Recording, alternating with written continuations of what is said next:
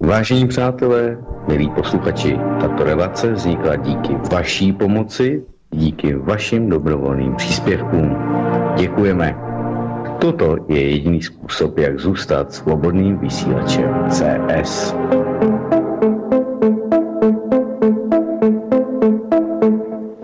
Tak, tak, dámy a pánové, já vás vítám u poslechu svobodného vysílače CS, případně i na kanále YouTube nás můžete sledovat.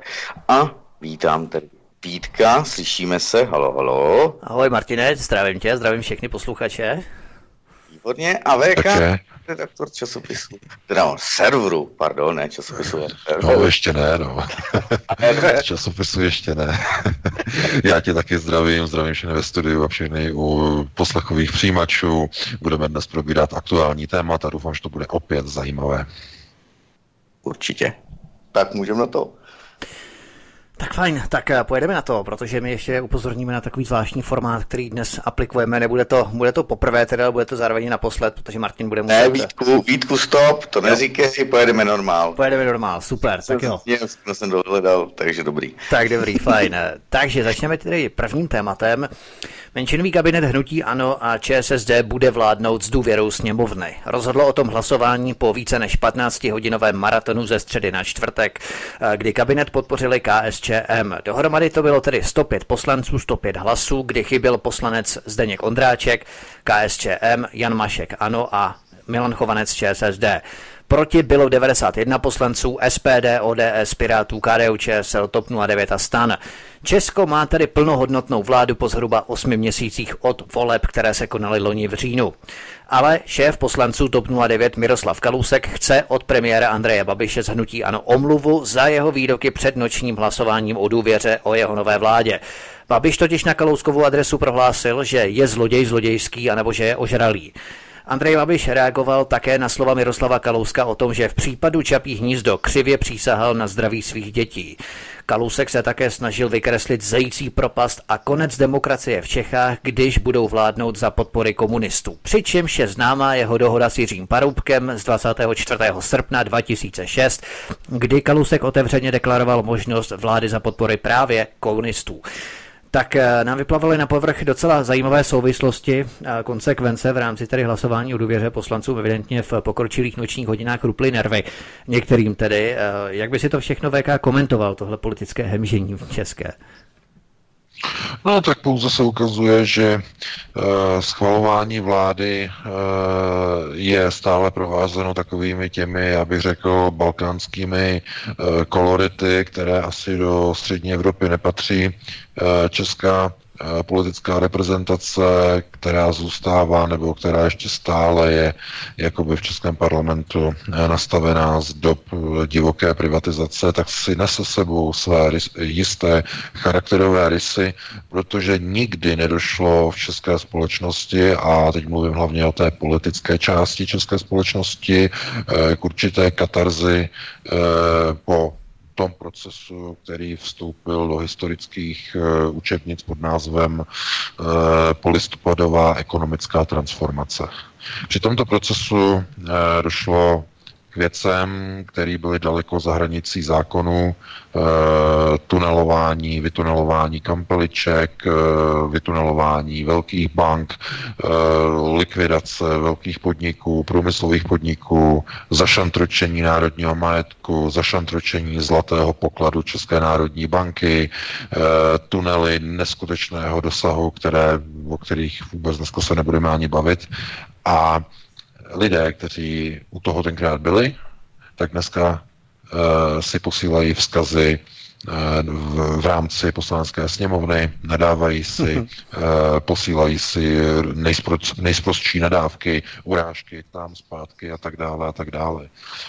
Já opravdu jenom, my nebo takto, my můžeme samozřejmě o tom diskutovat a psát o tom články a informovat, co se stalo, ale jak třeba posílají čtenáři a také posluchači dotazy, jakým způsobem nebo jakou cestou z tohoto lze vít ven, tak já se znovu budu opakovat, už mi to opravdu jako připadá úplně jako zbytečný, ale jako kdyby lidé neposlouchali. My pouze jsme součástí objektivních procesů a znovu opakuju, objektivní procesy jsou takové procesy, které jejich jsme a vy jste součástí a proti nim nemůžeme nic dělat. Protože objektivní procesy jsou takové, jako když hodíte jablko z 20. patra, tak nepoletí nahoru. Poletí dolů kvůli gravitaci a to je objektivní proces.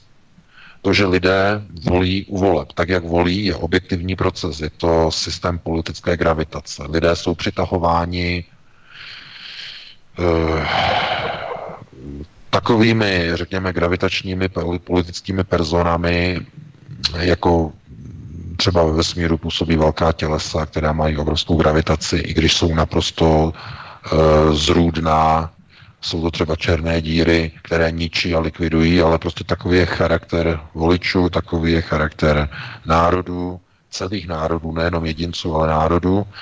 A e, to, co třeba k čemu došlo včera, respektive předevčírem, nebo no, tak včerejší hodina, nebo v té době, kdy se vlastně hlasovalo ze středy na čtvrtek e, v poslanecké sněmovně, tak eh, byla demonstrace před poslaneckou sněmovnou, kterou zorganizovala TOP 09 a přivrženci několika neziskových organizací napojených eh, tedy na eh, skupiny, struktury okolo takzvaného odkazu Václava Havla, okolo knihovny Václava Havla a tak dále. Bylo tam mnoho obrázků, Václav Havel, Forever, hmm. takovéhle ty, tyhle ty věci samozřejmě, ale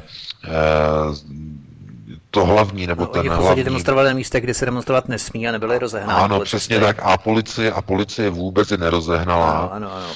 Přitom já vám garantuji, kdyby tam tu demonstraci uspořádala třeba Národní demokracie Adama Bortoše, Přesně tak. nebo, nebo i SPD, jo, i když je teď v parlamentu, uh-huh. tak mhm. já vám garantuji, že okamžitě by tam nalítly pořádkové jednotky s pendrekama, zmlátili by je a vyhnali by je. Ale protože tohle to byli demonstranti za odkaz Václava Dramatika, tak uh, je tam nechali, protože, protože Praha je jiná, je jinak nastavená, uh, je uh, TOP 09 je tam, kde je, z mnoha mnoha důvodů. Oni jim umožnili dostat se do parlamentu, i když se dostat neměli při minulých volbách.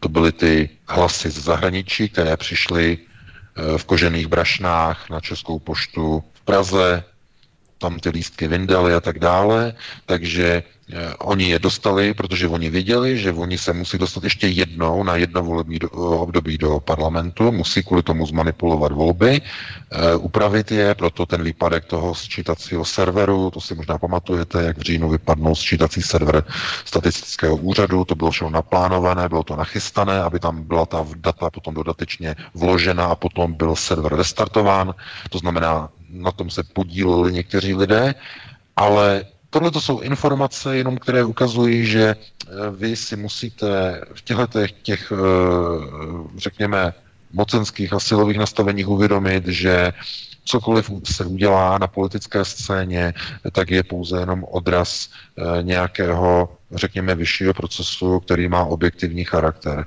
To znamená, my jsme o tom hovořili konec konců minulý týden, že když neprojde Dublin, tak oni si to udělají jinak. A najdou si jinou cestu, jak dostat uh, migranty do Evropy a třeba jmenovitě do České republiky. Vys o tom článek o teplicích na Aeronetu, ano, že? Ano, o tom ještě dneska budeme asi ano. hovořit, možná k tomu dostaneme. Takže vidíte, že oni si to udělají jinak. Je úplně jedno, jestli bude Dublin schválený, jestli bude schválený uh, uh, tenhle, tento takzvaný globální pakt eh, OSN a další dokumenty, jestli budou nebo nebudou ratifikovány a odsouhlaseny to. Na tom totiž vůbec nezáleží. Protože jestliže je to jednou stanovené jako objektivní globalizační proces, tak oni si to udělají bez nás, bez vás, bez nich.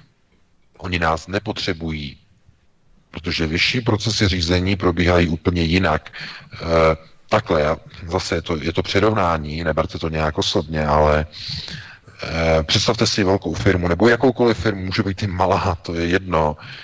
E, otázka, Eh, když se dělá nějaké, když šéf, majitel firmy dělá nějaké rozhodnutí, konzultuje to kvůli tomu s uklízečkou, nebo radí se se zaměstnanci někde u soustruhu, jestli může udělat nějaké manažerské rozhodnutí. Ne, nedělá. Proč by to dělal? Protože zaměstnanci jsou jenom zaměstnanci. No a jak myslíte, že se dívají politici na voliče? Na obyčejné lidi? Proč by se měli pro s váma radit? S náma radit? Oni si udělají politiku o nás bez nás. A tohle to jako, dokud lidé nepochopí, tak uh, je úplně zbytečné cokoliv dalšího vysvětlovat. Proto znova, já, protože dostáváme jako e-maily pořád dokola, lidé se ptají, že jak se to zařídí, když přece pan prezident bude proti a myslím jako pan prezident Zeman, eh, že přece to neprojde, protože to bude zablokováno. Ale to opět ukazuje na to, že mnoho lidí nechápe, o co se vlastně jedná. Eh, voliči nejsou od toho, aby nějakým způsobem byli poradním orgánem politiků. Voliči jsou od toho, aby politiky zvolili jednorázově, jednou za čtyři roky nebo za pět let, podle toho, jak je nastavený politický systém volební, ale ta rozhodnutí potom už dělá někdo jiný. Ne voliči. Ti jsou jenom na jedno použití. Takzvaný toaletní systém demokracie. Na jedno použití. E, politici si potom dělají už politická rozhodnutí bez voličů. Takhle je nastavená demokracie. Proto si všimněte, jak vstekem bez sebe předseda ústavního soudu, pan Rychecký, vždycky vystartuje a vyletí z kůže a začne říkat, a my jsme přece zastupitelská demokracie. To slovo zastupitelská je tam, je tam mm, zdůrazňováno a potrhováno čtyřikrát pod sebe, aby bylo jasné, že to není jenom tak nějaká demokracie, to je zastupitelská. To znamená, že občana někdo zastupuje, no to je politik, ať už je tedy e, v rámci nějaké politické strany nebo je nezávislý, to je jedno, ale ten politik zastupuje zájmy. No ale politik je skorumpovatelný, ten je ovlivnitelný, ten je zmanažovatelný. Proto chtějí globalisté všude nasunovat demokracii. To je normální, protože vy nemůžete skorumpovat lid, to nejde, to je nesmysl ale zastupitele demokracie, to znamená zastupitele lidu, jednoho člověka skorumpovat můžete. Lid nemůžete skorumpovat, nemůžete skorumpovat národ, ale jedince a vedení politické strany, kde, které řídí několik jedinců, skorumpovat můžete bez problému. Proto, proto elity, globalisté všude prosazují demokracii. Proto také nenávidí diktatury, Protože u diktatury je to zase to samé, ale z obráceného gardu. Diktátor nikomu nepodléhá. Proto diktátor není skorumpovatelný, protože ovládá všechno a všechny a nepotřebuje být e, podplácen a někým korumpován, protože má všechno. Nemůžete diktátora skorumpovat.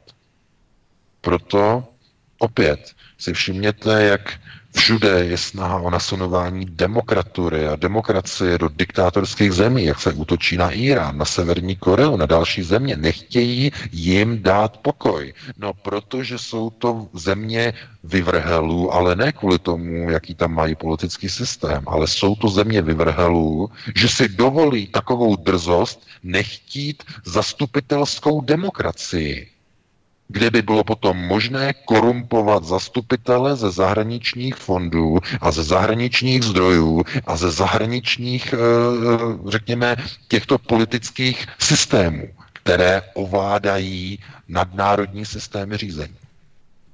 Takže když se vrátíme do Česka a vidíme, co probíhá, tak vidíme e, při schvalování e, nebo při hlasování o důvěře e, vládě České republiky že eh, mezi sebou se přetahují tak, takový lidé nebo tací lidé, jako je Miroslav Kalousek a Andrej Babiš a mnozí další tam byli a měli tam proslovy a eh, já nevím, už to se ani nedá prostě se na to dívat, prostě to je, to je ostuda, prostě takové zastoupení nebo takové politické zastoupení v tomto étosu, když se vytahují děti, někde v poslanecké sněmovně.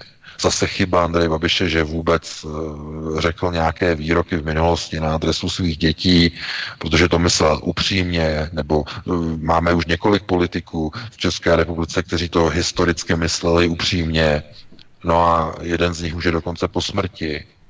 No a taky to myslel upřímně. Takže je spousta politiků, kteří vlastně i chtějí nebo chtějí ně, něco dokázat a potom zatahují třeba rodinu. To vůbec nepatří, rodina nepatří do politiky. První kruh by měl být zcela od politických procesů oddělený. Ale eh, to, že byla nakonec schválena důvěra, byla to důvěra vlastně 105 hlasy, tak je to hlavní, to důležitý, o čem to vlastně celé bylo, ale i tam se ukazuje, že mnoho politických stran vůbec nechápe, k čemu dochází i v České republice v těchto volbách, nebo v minulých volbách, nebo i v následujících volbách, že zkrátka lidé chtějí tu největší sílu, která je k dispozici. To znamená, je to, je to ta politická gravitace, která přitahuje ty nejsilnější a já jsem právě teď četl eh, na diskuzi v Aeronetu eh, na tady to eh, od administrátora ten, ten, to přirovnání nebo takové přísloví z té Číny, no ale to je přesně ono, že to je vlastně o tom, že v Číně mají přísloví, které zní, jestli si to teď dobře budu pamatovat, že ovce preferují vlka před psem.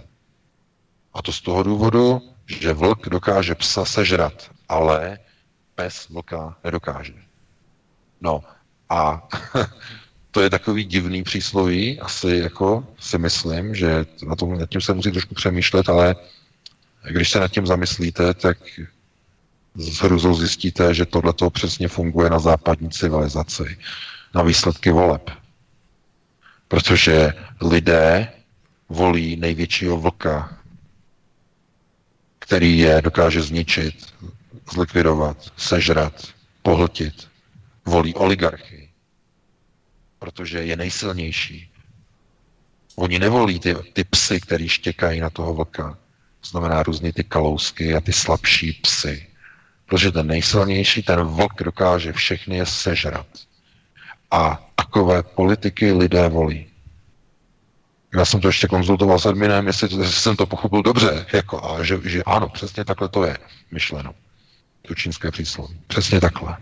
Lidé si volí své katy, protože jim imponují, že jsou nejsilnější. No, ale tohle je degenerativní proces.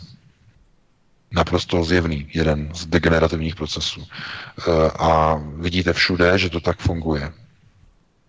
Ve všech volbách v celé Evropě, v celé, nebo, v celém západní, nebo v celé západní civilizaci. Nevidíte, že by někdo volil, eh, řekněme, takové ty politiky, kteří by byli jednak pro národně ukotvení, ale nevolí ani politiky, kteří by byli nevýrazní jsou třeba slušný, jak je teď moderní říkat, že my chceme slušné politiky a tak dále a tak dále.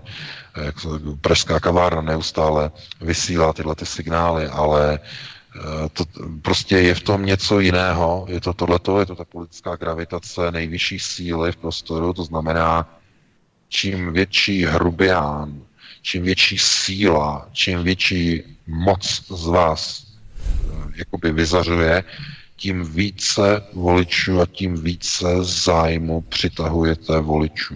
Bez ohledu na to, že jste trestně stíhán, bez ohledu na to, že jste oligarcha, bez ohledu na to, že je vážné podezření, že jste spolupracoval s STB. Bez ohledu na toto všechno. Protože jste zkrátka vlk. Vlk, který imponuje ovcím, který, eh, který eh, přitahuje ovce, protože ovce se cítí pod takovým vlkem bezpečně. Protože ten vlk eh, je v podstatě ten model, kdy on si bere svoji daň, to znamená občas někoho sežere, ale nedovolí psům, aby začali žrát jeho ovce.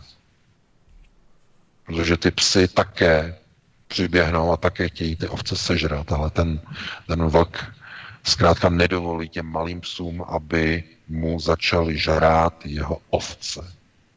Proto ovce vědí, že jejich osud je nevyhnutelný, ale když, ma, když jsou chráněni pod jedním vlkem, který žere jenom občas, tak mají větší šanci na delší dožití, než když přiběhnou psy a začnou žrát hromadně. Takže takový ten příměr, ale tak to je dost jako hodně drsný. Nicméně, když se podíváte na všechny ty země, na ty patolízaly, jak se bojí, strašně bojí tuhle teroristu, tamhle zase, já nevím, toho v uvozovkách zlého Ruska a hledají toho největšího gaunera, toho největšího vlka, americkou armádu, aby ochránila všechny ty evropské ovečky v EU před těmi všemi špatnými věcmi. No a funguje to, vidíte. Nikdo se, nikdo, ty země nenapadne uvažovat způsobem jinak než způsobem ovce, dohodnout se třeba s Ruskem na dobrých vztazích a s Čínou na dobrých vztazích, to znamená s těmi v uvozovkách, s těmi druhými psy, ale ne, všichni se přimknou k tomu nejsilnějšímu, k tomu vlkovi, který má své pelechy a základny po celém světě jako mor k americké armádě v rámci NATO a tam se trvávají. A vědí, co to znamená být v součástí NATO. Eh, různé expanze a různé Iráky a různé Afghánistány a rozbíjení a destabilizace Sýrie, destabilizace Líbie a další a další věci, které v důsledku potom škodí samotné Evropě. Vys migrační vlna kvůli destabilizaci Severní Afriky v roce 2011. Způsobené zase díky NATO.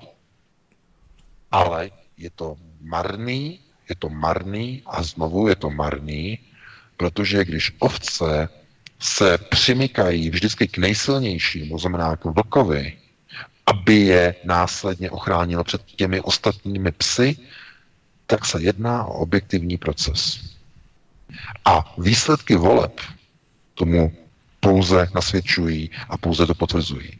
Protože kdyby lidé měli jiné uvažování a ne uvažování podle tohoto modelu ovcí, vlků a psů, tak by volili úplně jinak a museli by volit úplně jinak, než volí dneska. Já se nedívám a nechci se ani dívat na ty výsledky těch říjnových voleb, mě to doslova straší, ale tam se na to podívejte. Proč to dopadlo, jak to dopadlo? 20% propad mezi Babišem, v té době trestně stíhaným oligarchou a ještě podezření, že byl STBák, a 20% propad a tam potom někde na konci ten zbytek. A jak je to možné? To znamená, že zase říct, že český národ je tak zlý a špatný, že ho přitahují e, takovéhle charaktery politiků? Je to, je, je to snad kvůli tomu, by někdo řekl a položil by si tu otázku naprosto správně. Jak je to možné, No, jenže je to zase objektivní proces. Protože to samé bychom mohli říct e, ve vztahu třeba tady k německým občanům, proč pro Boha zase volili Angelu Merkel. A proč třeba ve Francii zase volili více migrace v podobě Emmanuela Macrona. Proč? No, protože vždycky ty voliče přitahuje ten největší vlk, ten největší predátor, který má největší moc a ten vyvolává v podvědomí lidí největší pocit bezpečí a záruky. I když je to naprosto eh, jakoby iracionální. Je to, opravdu je to iracionální, protože mnoho lidí, nevím z jakého důvodu, si myslí, že oligarcha jim přinese lepší budoucnost. To samé bychom mohli odvodit i z výsledku amerických voleb ve Spojených státech, kde zvítězil také oligarcha, realitní oligarcha podnikatel. Trump. No, je to objektivní proces, protože ty voliče všude přitahují ti nejsilnější. To je zase otázka, proč zvítězil třeba v 80. letech Reagan. No, protože zase byl to jestřáb, byl to vlk. Jo? Takže pořád se to ukazuje do toho směru, pořád dokola, že e, když se dělá nějaké rozhodnutí, názor ovcí není důležitý. Protože ta rozhodnutí dělají zastupitelé, kteří byli zvoleni, oni od toho jsou a zastupitelé jsou ovlivnitelní zvenčí. Proto globalisté a stejně také americké elity všude společně ruku v ruce prosazují neustále demokracii, takzvaně zastupitelskou. A proto, když se začne někde mluvit o přímé demokracii, jako například SPD mluví o přímé demokracii, tak je hned oheň na střeše, protože přímá demokracie už by byla v mnoha ohledech e, daleko komplikovanější pro prosazování e, některých věcí, takzvaně ze zhora e, nebo ze zahraničí i když eh, díky tomu, že mm, eh, i zahraniční agentury a zahraniční fondy ovládají média, tak jim nedělá problém ovlivnit veřejné mínění. To znamená, že nakonec by se i veřejná referenda mohla stát velmi nebezpečným nástrojem pro prosazování globalistických myšlenek. Takže e, zase, vidíte, oni to mají ošetřené na všech frontách. Pokud je nějaký proces objektivní, a náhodou by se stalo, že by prošlo opravdu velké, rozsáhlé veřejné a obecné referendum, tak oni to mají ošetřené skrze vlastnictví médií. To znamená, nebudou už ovlivňovat sekretariáty, ale veřejné mínění skrze mediální prostor. Což oni už konec konců dneska dělají. Pouze by se to zintenzivnilo. To by byl jediný rozdíl. Aby byl výsledek referenda ovlivněný. A obávám se, že alternativa malé strany by rozhodně neměly takový mediální prostor pro prosazení nějakého názoru. Kdyby nakrásně teď přišlo referendum o vystoupení z Evropské unie, sami si e, jenom promyslete, kolik asi tak by bylo politických reklam v českých televizích pro vystoupení a kolik by jich tam bylo na, naopak pro setrvání. A otázka ještě jedna která z těch komerčních televizí by vám vůbec do vysílání přijala politický spot, třeba 30 sekundový, na který by třeba byl za vystoupení z Evropské unie nebo z NATO. Když, ta, když tato média jsou na globalizaci závislá a zejména na té americké, to znamená na systému Pax Americana, americké moci v Evropě. To je konec konců něco podobného, jako bylo eh, v, ve Francii teď ta kauza. Když tam byly volby eh, prezidentské, tak francouzské televize nechtěly vůbec uh, pouštět a nechat si zaplatit. Prostě odmítali reklamu Marine Le Pen. Ona o tom mluvila, že žádná televize nechtěla vysílat její reklamu. To je něco neuvěřitelného. A dokonce tam byla žaloba a ten soud to odmítl, že je to právo každé televize odmítnout reklamní obsah. Takže oni to mají ošetřené. A já nevím, jestli v České republice tohleto je dobře promyšlené dokonce ve vztahu nebo ze strany třeba SPD. Protože pokud projde obecné referendum, tak eh, se může opakovat scénář z Francie. To znamená, pro národní strany, které budou pro vystoupení z EU a pro vystoupení třeba z NATO, se nedostanou do televize, protože televize udělají to samé jako ty francouzské komerční kanály. To znamená odmítnou přijmout reklamu k odvysílání. I když televize dostanou zaplaceno, znamená, oni jim tu reklamu dají řeknou, my vám zaplatíme komerční částku, kterou normálně požadujete. A televize řekne, ne, tohle to my odmítáme, to nebudeme vysílat. No a tím je to jako vyřízeno. Znamená, že v televizi nic nebude. To samé rádia neodvysílají. A proč? No, protože všichni mají stejné vlastníky. Všechna mainstreamová média jsou v rukách e, oligarchů anebo v rukách dokonce nadnárodního e, managementu. Takže možná nějaká nezávislá rádia, jako je svobodný vysílač a další, by to odvysílala, ale zase nemají tak velký dosah. Takže oni to mají obšancovaný ze všech stran. Prosazování eh, těchto tezí je proto velmi komplikované. No a co udělala alternativa? No když se lidé nedostanou do televize, do komerční ani do té české televize, do veřejnoprávních médií, nemají prostor, no tak co přišlo? No tak si eh, alternativní eh, subjekty, nebo řekněme ti, kteří zastřešují alternativu, si otevřeli vlastní platformy díky internetu. No a co dělají dneska eh, takové subjekty, jako jsou třeba různé organizace Evropské unie? No, hledají cesty, jak tato alternativní média zablokovat, jak je upozadit. To znamená, oni nejenom, že vás nepustí do těch veřejnoprávních médií, do těch televizí a do těch rozhlasů, ale oni vás dokonce vaše vlastní projekty, které máte někde na internetu, vám chtějí zablokovat, aby byly nedostupné.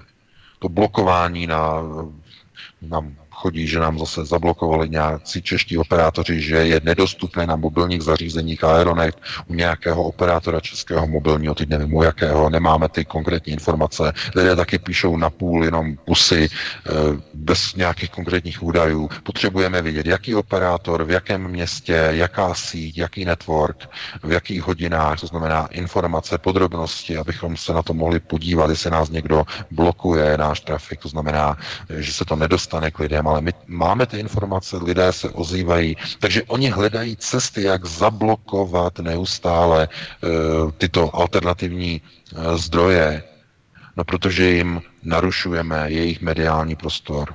To znamená jejich uh, komplexní zajištění objektivních procesů, které oni řídí díky tomu, že ovládají média, ta mainstreamová média.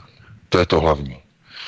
Takže já bych to jenom takhle velmi široce a obsáhle ukončil to téma, jenom bych to schrnul, že schválení důvěry nové vládě Andreje Babiše eh, je pouze pokračováním jednoho z objektivních procesů, eh, který si vydupali voliči v říjnových volbách.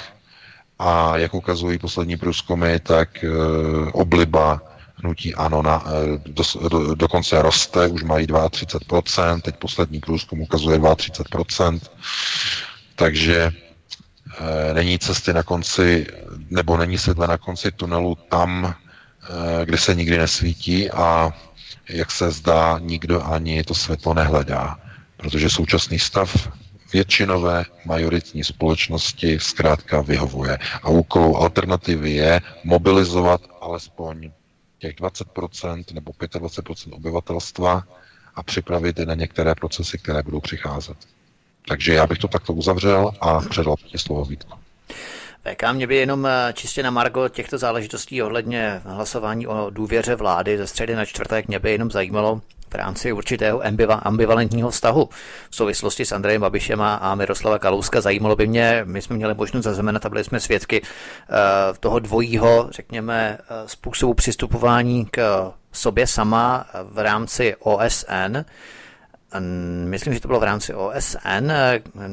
Ano, ano, bylo to v rámci OSN, kdy Nikki Haleyová eh, se tam pustila velmi velmi agresivně do eh, jakéhosi ruského diplomata a potom v zákulisí potom eh, vyplynuly na povrch ty fotografie, kde se objímali, pusinkovali a tak dále, tak samozřejmě, že Andrej Babiš s Kalouskem se pusinkovat nebudou, ale myslíš třeba, že zaujímají třeba i nějaké vztahy, kdy na oko hrají proti sobě jakýsi šachmat, vystupují proti sobě velmi teatrálně, agresivně, emotivně, vypjatě, jo, ty scény různé, kterých jsme byli svědky a nejenom právě eh, v tomto hlasování o důvěře vlády, ale i v předchozích eh, scénách na půdě parlamentu České republiky, na půdě sněmovny, tak eh, jestli v zákulisí třeba jsou nějací kamarádi, pochválí se, jo, jak jsme si to pěkně nandali v tom boxerském ringu v rámci médií, za světel kamer, jo, ale v podstatě v zákulisí se chovají stejně právě tak jako Nikki Haleyová.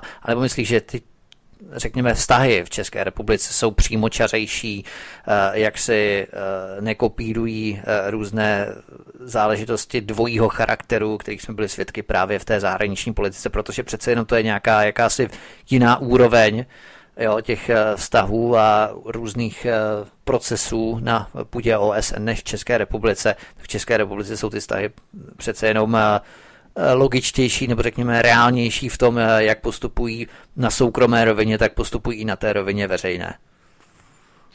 No, co se týče vztahu mezi českými politiky, tak uh, ty jsou čistě vlastně odvislé jenom od těch zájmů, které jednotliví politici zastávají ve vztahu ke svým stranám nebo dokonce sami k sobě. to znamená, jednotlivé hádky a přestřelky mezi politiky jsou skutečnou, řekněme, nebo výrazem vlastních postojů, hmm.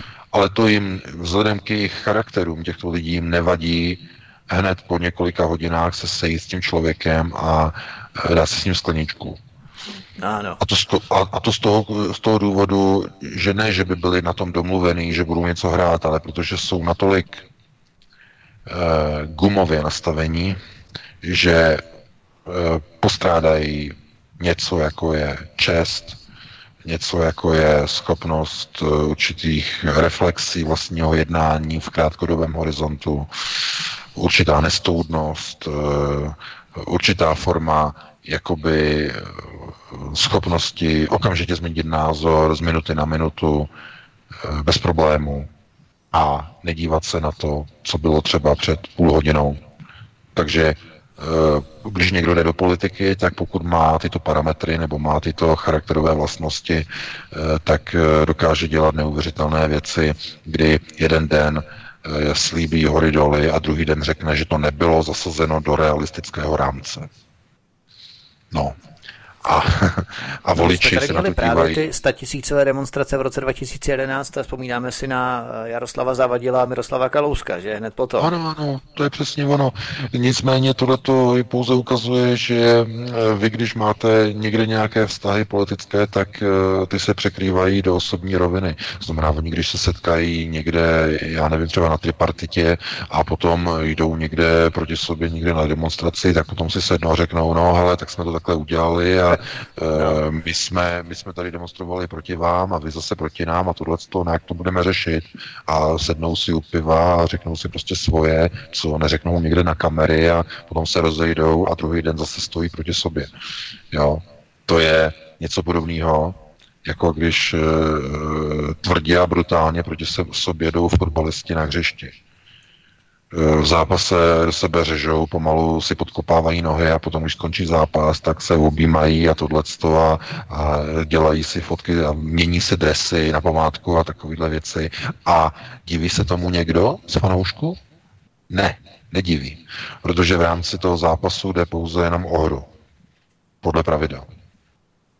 A když to skončí ten zápas, tak je to všechno úplně jinak. No a politika je v podstatě úplně to sama. Eh, to znamená, zapnou se kamery, jede systém, to znamená zasedání parlamentu, jdou proti sobě. Potom zasnou, skončí e, politický zápas, no a už normálně mezi sebou zase mluví. A zase jinak. Protože oni přece jsou v tom týmu politickým. Sice v, v různých dresech, ale oni nejsou obyčejní lidé, zaměstnanci někde. Oni jsou ti zastupitelé. A to jsou ti velcí kluci, kteří kopou spolu. Sice v různých dresech, ale kopou spolu. A oni jsou na jedné lodi. Oni nejsou na lodi, eh, že by byl, tady byl lid a tady by byla vláda a my jsme s váma na lodi lidu a vy jste s náma na lodi vlády. Ne, ne, ne. Ty skupiny jsou rozděleny úplně jinak. To znamená, my zastupujeme establishment a lid, plebs je tam na druhé straně. To znamená, ty, i když vycházíš z lidu, asi zastupitelem lidu, tak ty zase si jenom zastupitel. Ty nejsi lid. Oni řeknou Zavadilovi, ty nejsi lid, ty nezastupuješ ty lidi, ty jsi jejich zastupitel. Ty je nestělesňuješ.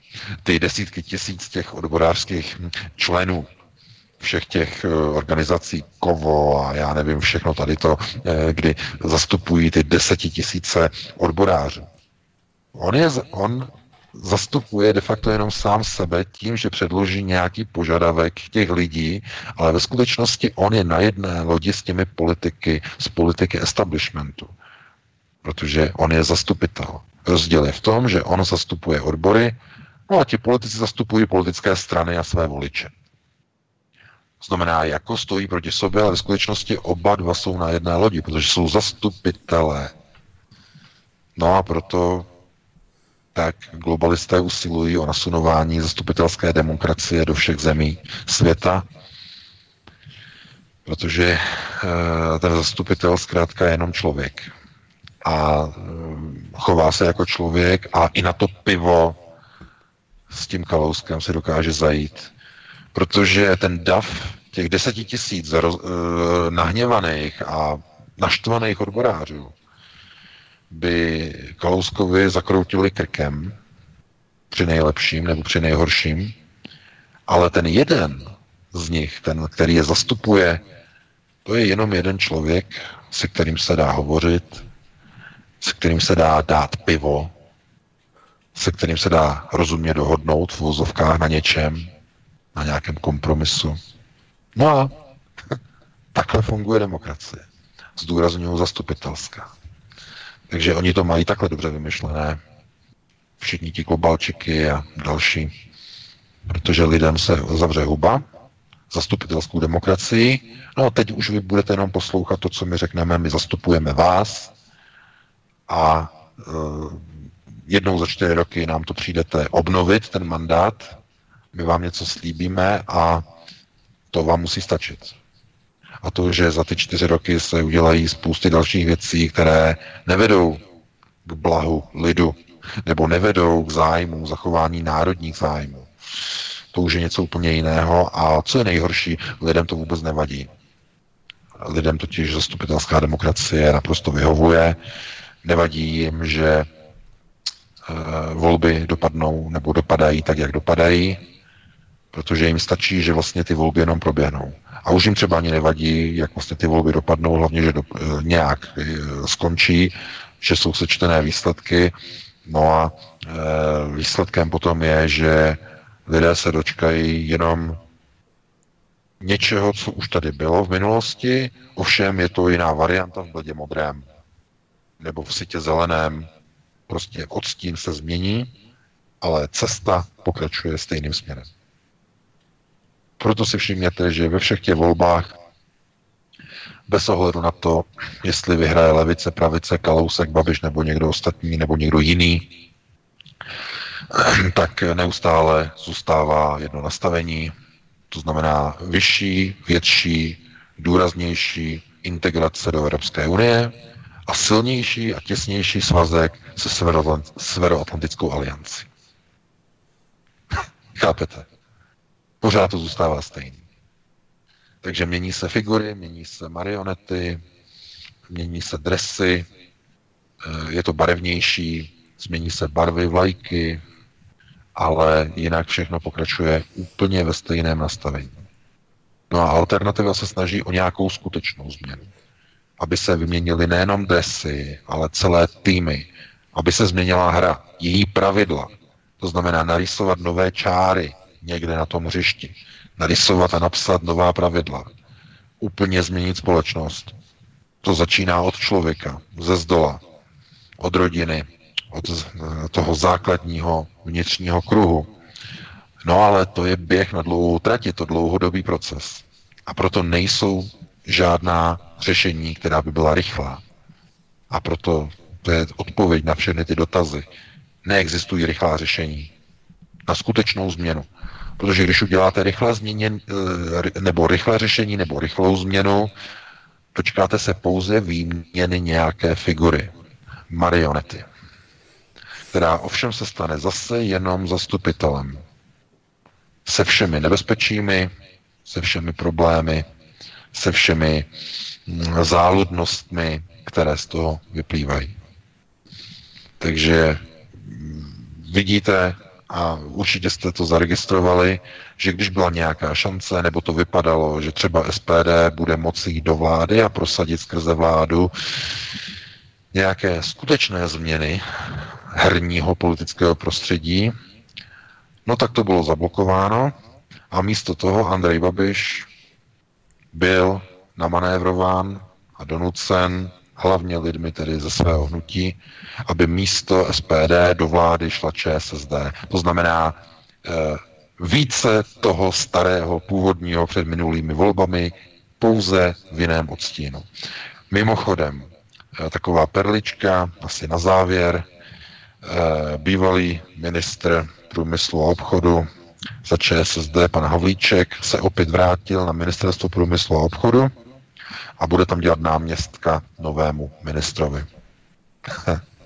Takže kauza litium je opět zpátky opět se pojede e, v určitých nastaveních a opět u toho bude ČSSD a opět u toho bude Lidový dům.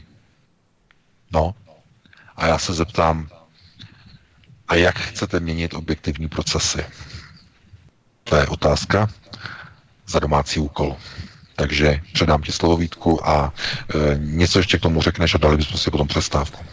No, já bych jenom navázal VK ohledně eura, ohledně, eh, jak eh, předseda SPD Svobody přímé demokracie Tomio Okamura deklaruje v podstatě nastavení této vlády jako pro bruselské, tak to je přímo s tím, kdy se, ještě když byla vláda v demisi, hnutí ano, tak se na konci května eh, v poslanecké sněmovně diskutovalo o ratifikaci smlouvy o stabilitě, koordinaci a správě v hospodářské a měnové unii. To je smlouva, která by, i když nejsme členy eurozóny a nemusíme tuto smlouvu přijímat, tak i tak vláda v demisi v rámci hnutí ANO eh, nastolila ratifikaci této smlouvy v rámci přiblížení k přijetí společné měny euro.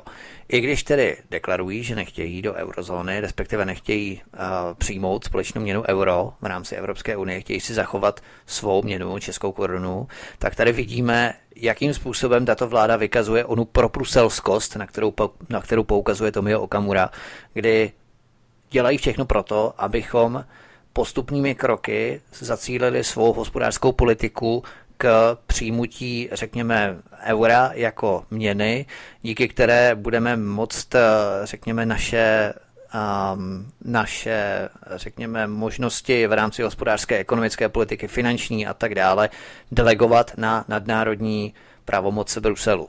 A to je přesně ono, jakým způsobem lidé musí tyto, obě, tyto procesy pozorovat v rámci Babiše, v rámci Hnutí Ano, v rámci ČSSD, kdy tato vláda bude skutečně ze dvou třetin úplně ta sama, jako byla ta vláda předtím, pro bruselská, pro migrační a dělat v podstatě všechno pro to, abychom se více přimykali k Evropské unii. A to je přesně ono, na co si musíme dávat pozor.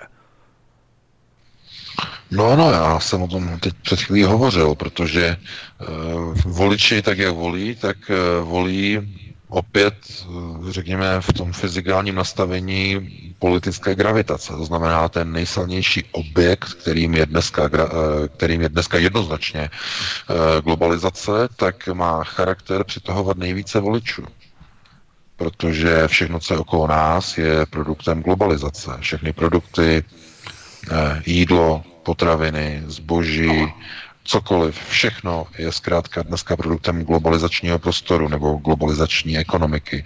A e, lidem dneska vykládat o národních tezích a o samostatnosti a soběstačnosti průmyslové, zemědělské, sociální, hospodářské, bankovní, tak na vás koukají jako z jara, vůbec nechápí, nechápou, o čem mluví, zejména mladí, kteří ani nemají odpovídající třeba, nevím, školní vzdělání, aby vůbec mohli se, nebo abyste se mohli s nimi o tady těch věcech bavit, tak na vás koukají a neví vlastně, o čem vůbec mluvíte.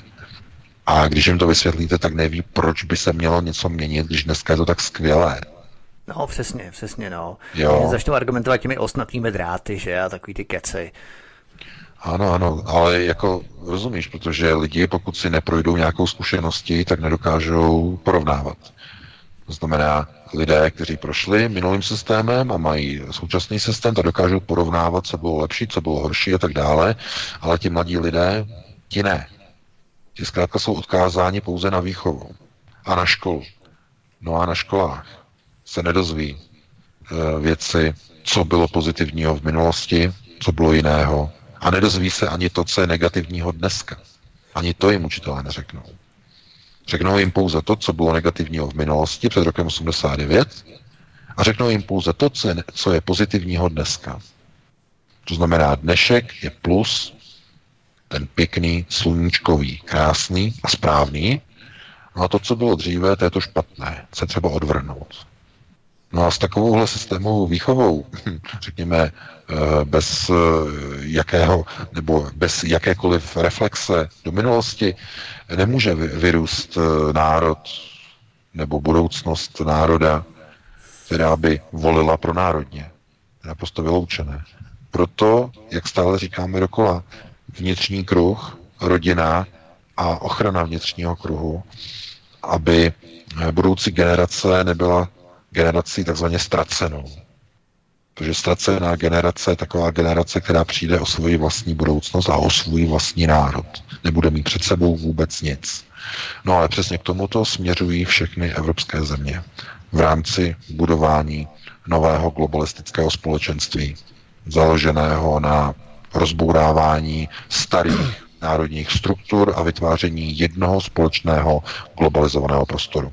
Takže já bych to tímto ukončil, dali bychom si přestávku asi tak dvě písničky a potom bychom se pustili do dalšího tématu. Určitě. Po písničkách se pustíme do, eh, nebo pustíme se na téma pražského arcibiskupa Dominika Duky, který podává žalobu na Centrum experimentálního divadla, kde mu vadí scéna, ve které herec znázorňující Ježíše znásilňuje muslimku.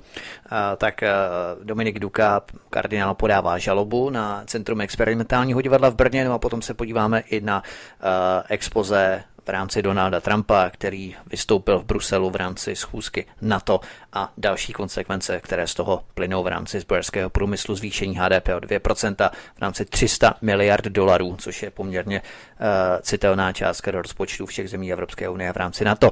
Takže, eh, Martine, dáme si písničku? Jo, jo. Celou jednu? Písničky vlastně dvě, ano. Dobře, tak dáme celé dvě. Dobře, za nějakých šest, kolik, sedm, 8 minutek jsme zpátky, jdeme na to. Jsme český svobodný vysílač.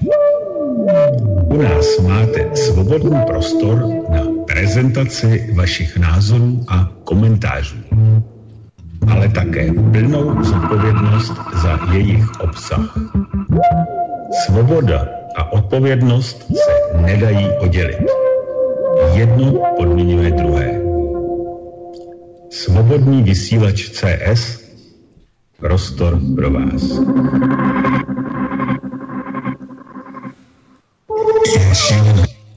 Tak, ano, je to šílené dělat stále to samé a věřit, že výsledky budou jiné. Tak, vítám vás v druhé hodině v pořadu s Vítkem a se šéf-redaktorem časopisu Aeronet, tedy panem VK. Pánové, slyšíme se? Ano, slyšíme se, tady je střel z Washingtonu, zdravím všechny medvědy z Kremlu. VK si tady taky? A? Tak, VK tady ještě není. Není, není, není. Ale já jsem chtěl zmínit, jak jste se o tom bavili, pánové, o těch volbách a tak všechno, že ano. Stále já to říkám do kolečka do kola, že zkrátka budou se hádat mezi sebou a pak, až se vypnou kamery a mikrofony, no tak si hezky poplácají po ramenou, jak si to jeden druhýmu natřeli, že ano. Ale na Slovensku teď hýbe nová aféra trošku světem nebo tím veřejným myšlením takže bych zmínil ten nákup 14 ošuntělých F-16 ze Spojených států amerických s tím, že by to mělo stát snad miliardu až 600 milionů eur Slovensko, takže se najednou zase vyčítají lidé, řekl bych, že asi po právu, to, co by za to šlo samozřejmě koupit, já nevím, co by za to šlo pořídit pro občany, že ano, e, zda školky nové, chodníky, silnice, školy, zvednou důchody, zvednout příspěvky invalidům nebo tělesně postiženým a mnohé, mnohé, mnohé další, co by za to šlo udělat, ale zkrátka zase není ta vůle, musí se kupovat od Ameriky eh, F-16, takže dokonce teď už tam byl vtip, že eh, Slovensko bude dále modernizovat svoji armádu, jsem dneska zahlédl, s tím, že koupí ve výprodeji tři americké atomové ponorky, Jedna, že bude na Liptovské mare, druhá někde u Komárna a třetí bude na, na Zlatých písích nebo na Slunečném pobřeží. Takže už i občané si z toho dělají srandu, protože samozřejmě vidí, že se nic nezmění, že nahoře není ta vůle a je jenom zase na nás, jestli my jim dáme těm samým stále, jestli se necháme ukolíbat nějakou koblížkou, že ano, nějakým pivečkem, nějakým uh, předvolebním guláškem a necháme se zase ukolíbat tady těmi řečmi, když vidíme, že pro občany neudělají prakticky vůbec nic a jsou odtrženi od té reality, od běžných životů, běžných lidí. Čím bychom se samozřejmě budeme věnovat v rámci no, návštěvy Donalda Trumpa v Bruselu v souvislosti hmm. se schůzkou NATO a v rámci toho přesunu, protože v, ve článku Washington Post jsem zaznamenal článek, kdy část nebo dokonce i celá uh, armáda v rámci amerických složek se bude z Německa přesouvat eh, do Polska, do Varšavy, což by hmm. konec konců mělo nějakou souvislost právě s těmi nákupy F-16. Tak já se jenom zeptám, VK, si tu už? Ano, ano, poslouchám, poslouchám pečlivě. No. Fajn. Tak eh, Dobře. půjdeme tady na další záležitost, která se týká České republiky, než se tady vrhneme na Brusel, protože to bude během eh, této hodiny, v rámci druhé poloviny této hodiny tak eh, pražský arcibiskup Dominik Duka podává žalobu na Centrum experimentálního divadla. Vadí mu scéna, ve které herec znásilňující, respektive znázorňující Ježíše znásilňuje muslimku. Tak, eh, my jsme to tady probírali dlouhosáhle, myslím, že každý ví, o co jde, máme to ještě v živé paměti. Eh, tu hru v květnu uvedl divadelní svět Brno. A ta představení podle kardinála, kardinála Dominika Duky porušuje právo na svobodu náboženského vyznání a právo na důstojnost a na čest. Kardinál Duka nepožaduje peníze, to je nutné zdůraznit, ale jenom omluvu, která by měla vyset 180 dní na webu Centra experimentálního divadla. Ředitelem tento, tohoto experimentálního divadla Miloslava Hošťátku, nebo Ošťátku, tato žaloba překvapila. On si myslel, že jenom jak si rozvíří hladinu a za pár dní to překryje jiná kauza, všechno se uhraje do vytracena a on z toho vyjde, tak říkajíc, bez ztráty kytičky. Jak by si VK komentoval vývoj situace, eh, překvapila tě tato žaloba také a myslíš, že může uspět kardinál Duka? No, tady došlo vlastně k něčemu, co bychom nazvali píchnutí do vosího hnízda, které je ještě stále aktivní. Víte, globalisté se myslí, že tím, jak odepisují Vatikán jako jedno z centrum židokřesťanského řízení v Evropě, eh, které je islamizováno momentálně, tak eh, že už můžou dělat některé kroky, řekněme, tradičních eh, katolických, křesťanských oblastech v jednotlivých zemích Evropy a už se nic nestane a tyto symboly budou zesměšňovat a diskreditovat. Tady je třeba říct něco, a nebudeme zacházet do podrobností, že procesy, které probíhají v celé Evropě, tak mají velmi, velmi odporně a nepěkně kabalistický nádech.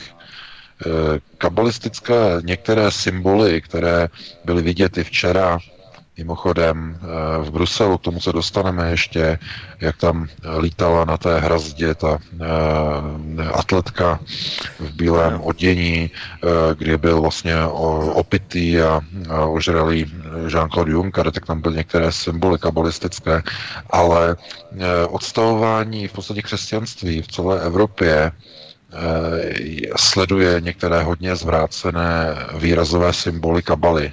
To znamená Ježíš, který znásilňuje někoho, um, hodně takové naturalistické výjevy, um, které je to velmi ne, nepříjemné o tom vůbec jako hovořit.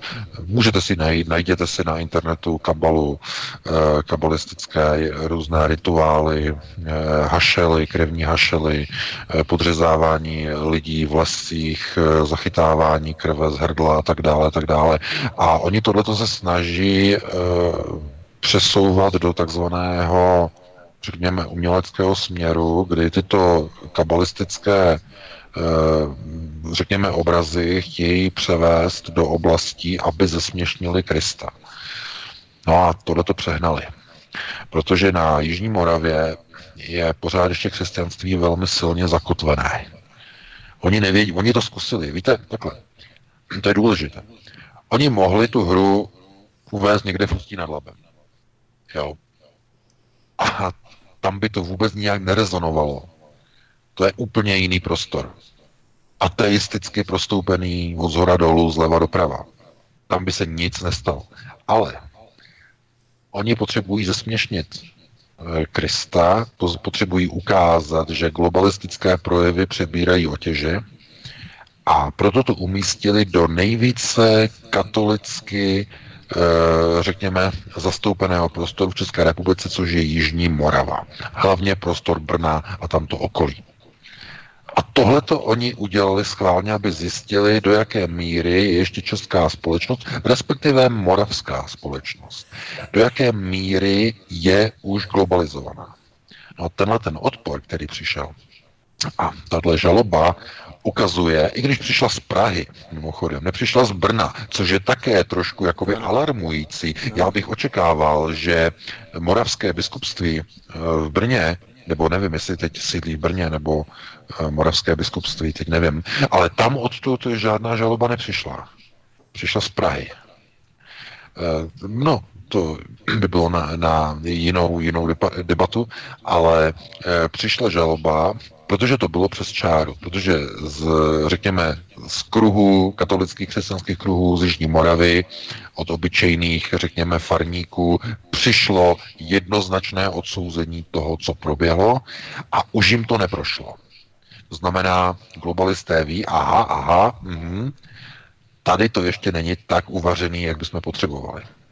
Tady je to ještě syrový. Tady ještě není globalizace tak ukotvená. A víte, že v Brně oni to zkouší hodně dlouho. Oni tlačí na pilu. Růz, různí Holanové, eh, různé eh, Žít Brno, eh, všechny ty, všechny ty akce, nasunování muslimů, propagace, multikulty. Brno je hlavně v podstatě laboratoří v dnešní době multikulty, řekněme, onoho étosu v celé České republice. To určitě všichni víte. Ale právě proto oni tam nasunuli tuto hru, aby zjistili, jak je to tam ještě nastavené.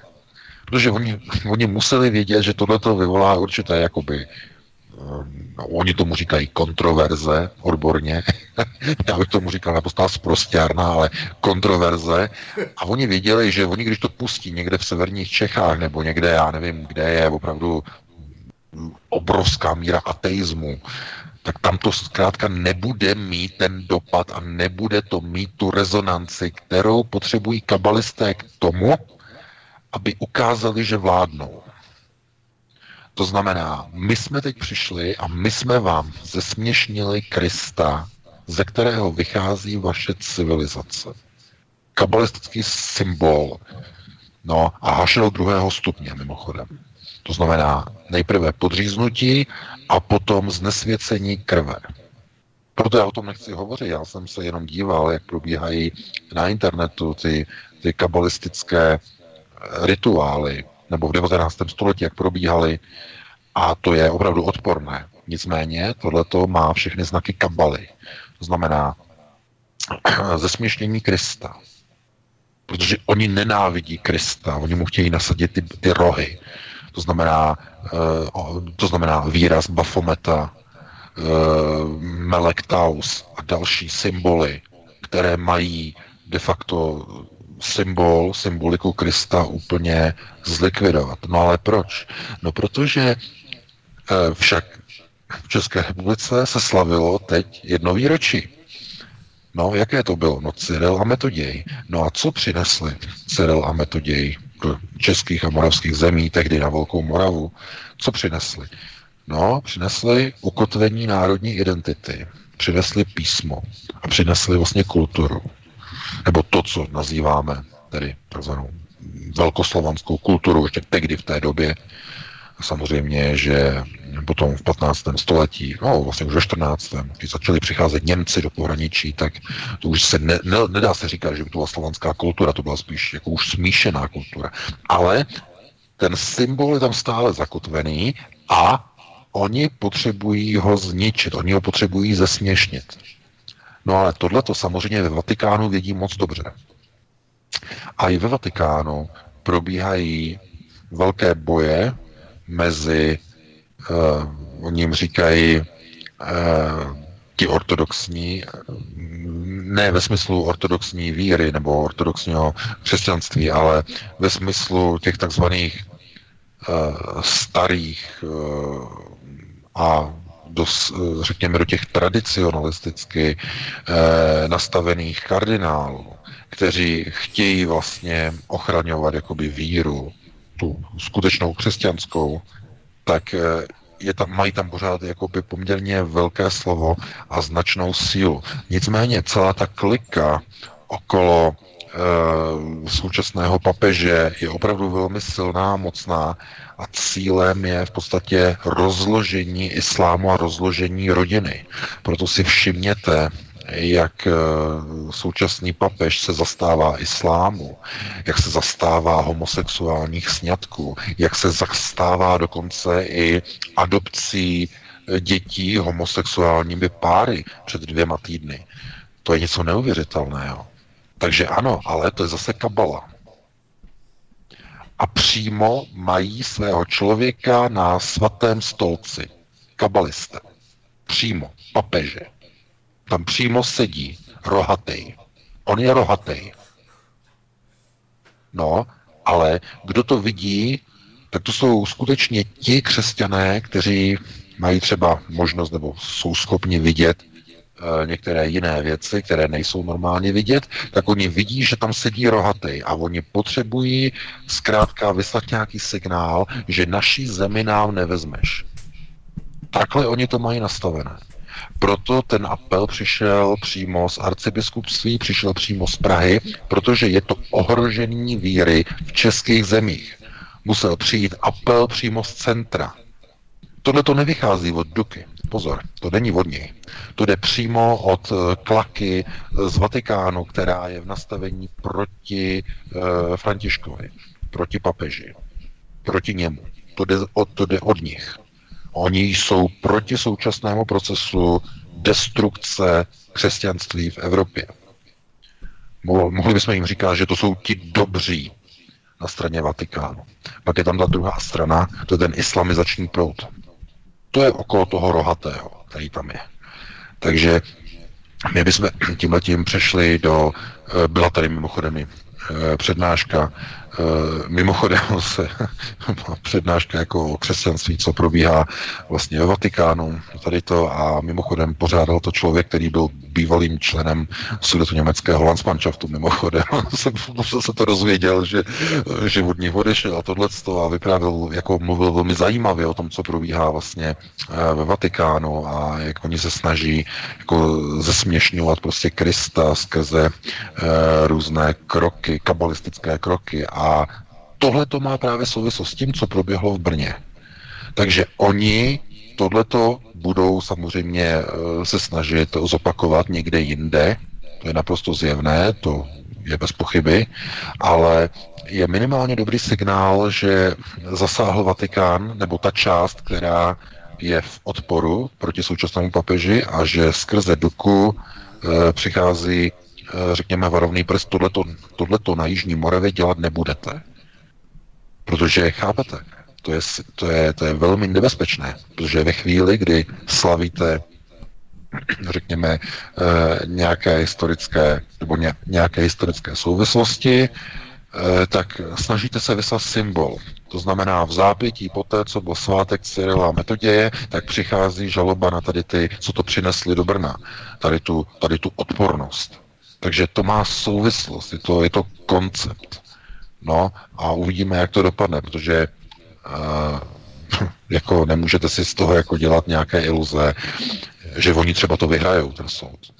Jo, že vůbec, nebo že vůbec nějaký soud bude, že se to nezamete nějak, nějaké odškodnění nebo takhle, ale uh, bylo to rozhodně přes čáru, to viděl každý, to, co tam probíhalo na té scéně, to bylo, to bylo něco neuvěřitelného ale oni to zopakují v jiné podobě, na jiné scéně a dost možná se o tom vůbec ani nedozvíme. Protože to bude v jiném divadle, bude to v jiném prostoru, v jiném prostředí, v jiném městě a nebude to mít už takovou, eh, tak, nebo nebude to mít takový ten velký mediální dosah. Každopádně tohleto jenom ukazuje na to, že i uh, Vatikán je uprostřed uh, bitevní vřavy a i oni Eh, stojí proti, proti rozkladu řekněme, ono křesťanského prostředí.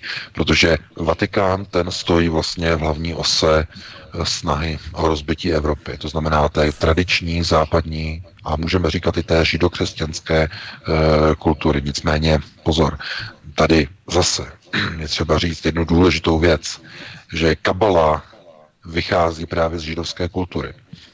To je jeden, řekněme, z jeden z procesních eh, nesvatých nástrojů e, židovské kultury. Takže aby někdo to prostě asi nedával do rovnítka, to znamená, že židé jsou obětí a e, že mají být zlikvidováni a, a teď je třeba je litovat. Pozor, to ne, to zase ne. Samozřejmě ono to, ono to k tomu svádí v mnoha ohledech, protože globalisté se snaží odstranit a odstavit Izrael. Ale bylo by naivní si myslet, že jenom kvůli tomu teď uh, musí brát najednou všichni uh, ohledy na židovskou kulturu jako takovou, protože uh, židé uh, do značné míry stojí vlastně za všemi těmito procesy, o kterých teď hovoříme. To znamená rozbití Evropy, návrat nebo řekněme odvržení nebo odvrácení se od židokřesťanské, té tradiční židokřesťanské kultury a příklon k různým symbolům které tady nebudeme rozebírat, protože to je úplně na jiné, jiné, jiné téma, které ani není vlastně příhodné, aby jsme tady hovořili o nějakých věcech, jako jsou různé eh, kabalistické rituály a tak dále a tak dále. Takže já bych ti předal slovo Vítku a jestli by si k tomu také ještě něco řekl a zhodnotil to, a když to bychom se pustili na další téma. Já bych jenom navázal VK, jak jsi mluvil o tom svátku Cyril a metodě 5. července a následně vyslání tohoto symbolu v podobě žaloby eh, kardinála Dominika Duky, tak eh, to je úplně stejné jako vyslání symbolu v rámci Jana Husa 6. července tohoto roku, no vlastně každého roku, 6. července, kdy, a to je zase další věc, protože na to navazuje další reklama, kterou jsme zaznamenali, která je podle mě taky dost brutálně začárou a to je na Alza.cz. Já nevím, jestli jste to někteří viděli, mají milí posluchači. Já jsem to viděl. To, to, to, já, já viděl to. Viděl, já to viděl, viděl. To je, to je úplně něco podobného. Já to jenom dovysvětlím pro toho, kdo to neviděl nebo pro toho, kdo to nezná. To právě navazuje na tu husu na provázku, kde útočí na věci, které definují samotnou podstatu naší kulturní, dějné, historické paměti formující českou státnost, symboliku národa českého. Totiž, když scháníte zboží, které má něco společného s ohněm, podpalovače, různé grily, minimaxy, hlásiče kouře, dětské hasičské auto a tak dále, tak na vás vyskočí stránka v rámci Alzy Jan Hus Starter Pack, čili startovací balíček Jana Husa. Co tím chtějí autoři naznačit? Když chceme něco podpálit, zapálit, tak všechno najdeme v balíčku Jana Husa. Co bude příště? Co třeba kanistr s benzínem, pojmenovaný třeba Palachův kanistr, bude to ještě za čárou, bude to stále tak vtipné, jak myslí autoři. Tady vidíme skutečně, jak si začíná útočit na samotné národní symboly. Tu sprzněná hymna, česká hymna na olympiádě, tady Ježíš znásilňující muslimku, teď startovací balíček Jana Husa. Jo, to je úplně přesně, když si to skládáme dohromady tu mozaiku, jak šlapou po těch národních symbolech. No, tohle to je v podstatě, já bych to řekl, nazval opravdu eh, nechutnou, velmi eh, útočnou marketingovou reklamou.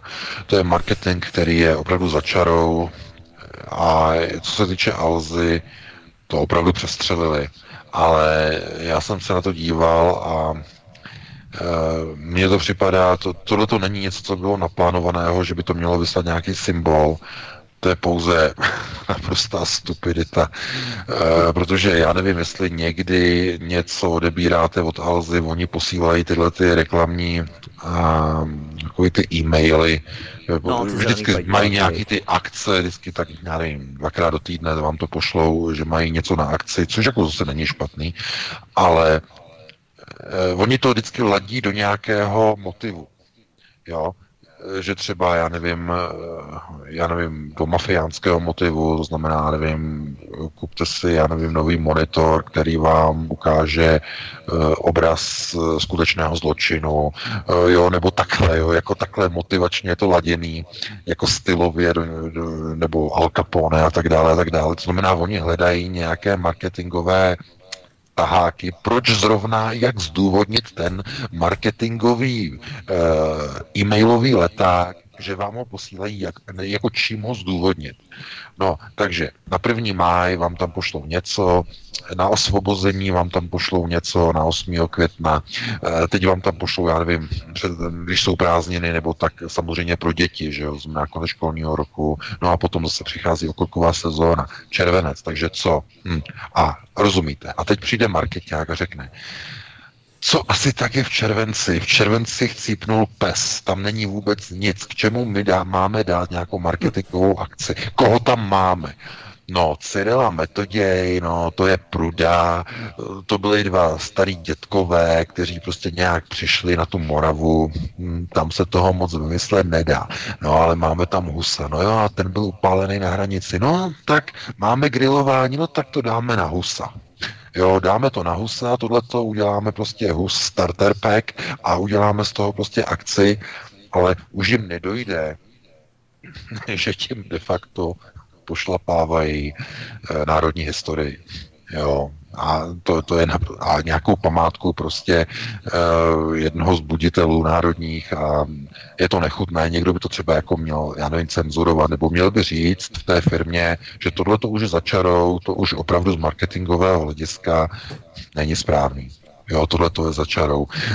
Ale Alza, no, to víte, to je, oni mají tohle to i tady to mají a oni mají toho uřvaného eh, grázla zeleného, který pořád řve z televize a e, toho, toho panáka a takže, takže zkrátka tohle to je, já tomu říkám agresivní marketing. Hodně agresivní, potřebují prodávat a dělají reklamy. Já myslím, že když jim někdo prostě napíše, že tohle to bylo nevhodné, no, tak třeba se z toho poučí a příště už to dělat nebudou. Nicméně z Ale někoho, vidíš, kdo... tady ty, ty neziskovky, ty sekírnické, jak říkám, militární, no, militaristicky naladěné neziskovky, které řvou kdykoliv, když je třeba minulý rok, jak byla ta kauza v červnu ohledně Bernarda, ta polonahážená, jak byla pivo, nebo něco takového, jo, jak dělali ten marketing v rámci Bernarda, pivovaru Bernard, tak to všem hrozně vadilo, tam byly ty nesehnutí, jo, takový ty, ta skupinka, hmm. že jo, ta partička, jo, to hrozně vadilo, Jo, to je jako jaksi nepřístojná reklama, prostě kolem toho je šílený humbuk, jakože to je uh, nevím co všechno, ale tady to je naprosto v pohodě, vůbec mediálně nějakým způsobem nedělá nějaký feedback kolem toho, jo. No samozřejmě, oni si, protože neziskovky ty mají, ty jsou vždycky vyhnaný do ulic na něčí apel, příkaz, eh, to není eh, to není proces, který by byl nějakým způsobem samovolný. Tento to je na BFL, jsou konceptuální systémy řízení, znamená, oni dostanou BFL a jdou stejně jako předevčírem nebo ze včerejška, včerejška na včerejšek, eh, jak demonstrovali před poslaneckou sněmovnou, jak tam byli nahnaný prostě eh, TOP 09 tam nahnala všechny ty neziskovky a s těma obrázkama Václava dramatika a tohleto a že tady to a, a voný svíčky a něco tam tam pálili, tam vyháněli nějaký zlý duchy, nebo co to bylo. Ale tohle to prostě oni mají nastavené, že někdo jim řekne, a řekne jim befel a oni musí tam někam mít. Ale tady u nějakých reklam zkrátka jde o agresivní marketing, kde vy čím jste brutálnější a čím jste šokující, nebo víc, čím více je šok, šokující vaše video, nebo vaše reklama, nebo váš leták, tak tím více zákazníků přitáhne. No i když je to za cenu opravdu jako nějaké aféry nebo nějakého skandálu, protože aféry přitahují, že jo, zájem e, lidí, takže e, no, ale za, jako nemá smysl vůbec jako komentovat, protože prostě mně stačí prostě vždycky slyšet toho uřvaného grázla zeleného a musím stěšit televizi nebo takhle, když to prostě někde vidíme, že to tady to jde a všude oni mají, a oni mají reklamu všude na těch českých serverech, úplně všude jo, všude, tam vždycky na vás něco zařve a oni mají tenhle ten styl agresivní reklamy. S tím prostě nedá se nic dělat vůbec. No. Tak eh, půjdeme na další téma v poslední půl hodině druhé poloviny nebo druhé třetiny našeho vysílání dnešního pátečního a Členské státy NATO souhlasí s navyšováním obraných rozpočtů, ale budou se přitom držet současných plánů. S tímto výsledkem chytré horákyně skončil summit Severoatlantické aliance v Bruselu. Jeho závěrečný den zdramatizoval americký prezident Donald Trump. Kvůli jeho požadavku na zrychlení a výrazné zvýšení výdajů na armádu museli státníci zasednout k mimořádnému jednání. Místo roku, místo roku 2024 by podle Donalda Trumpa měla dohodnutá 2% hrubého domácího produktu na vyšší obrané výdaje dávat země na to během příštích několika let a potom ještě více. To ale vyvrátil například Emmanuel Macron anebo sám Andrej Babiš novopečený český premiér. Budeme se tu bavit o tom, do jaké míry Donald Trump má nebo nemá zájem na udržení na to jako fungující aliance, ale nehájí Donald Trump tak trochu business americké zbrojařské lobby, protože to navýšení o 2% HDP v překladu znamená navýšení výdajů do armády o 300 miliard dolarů.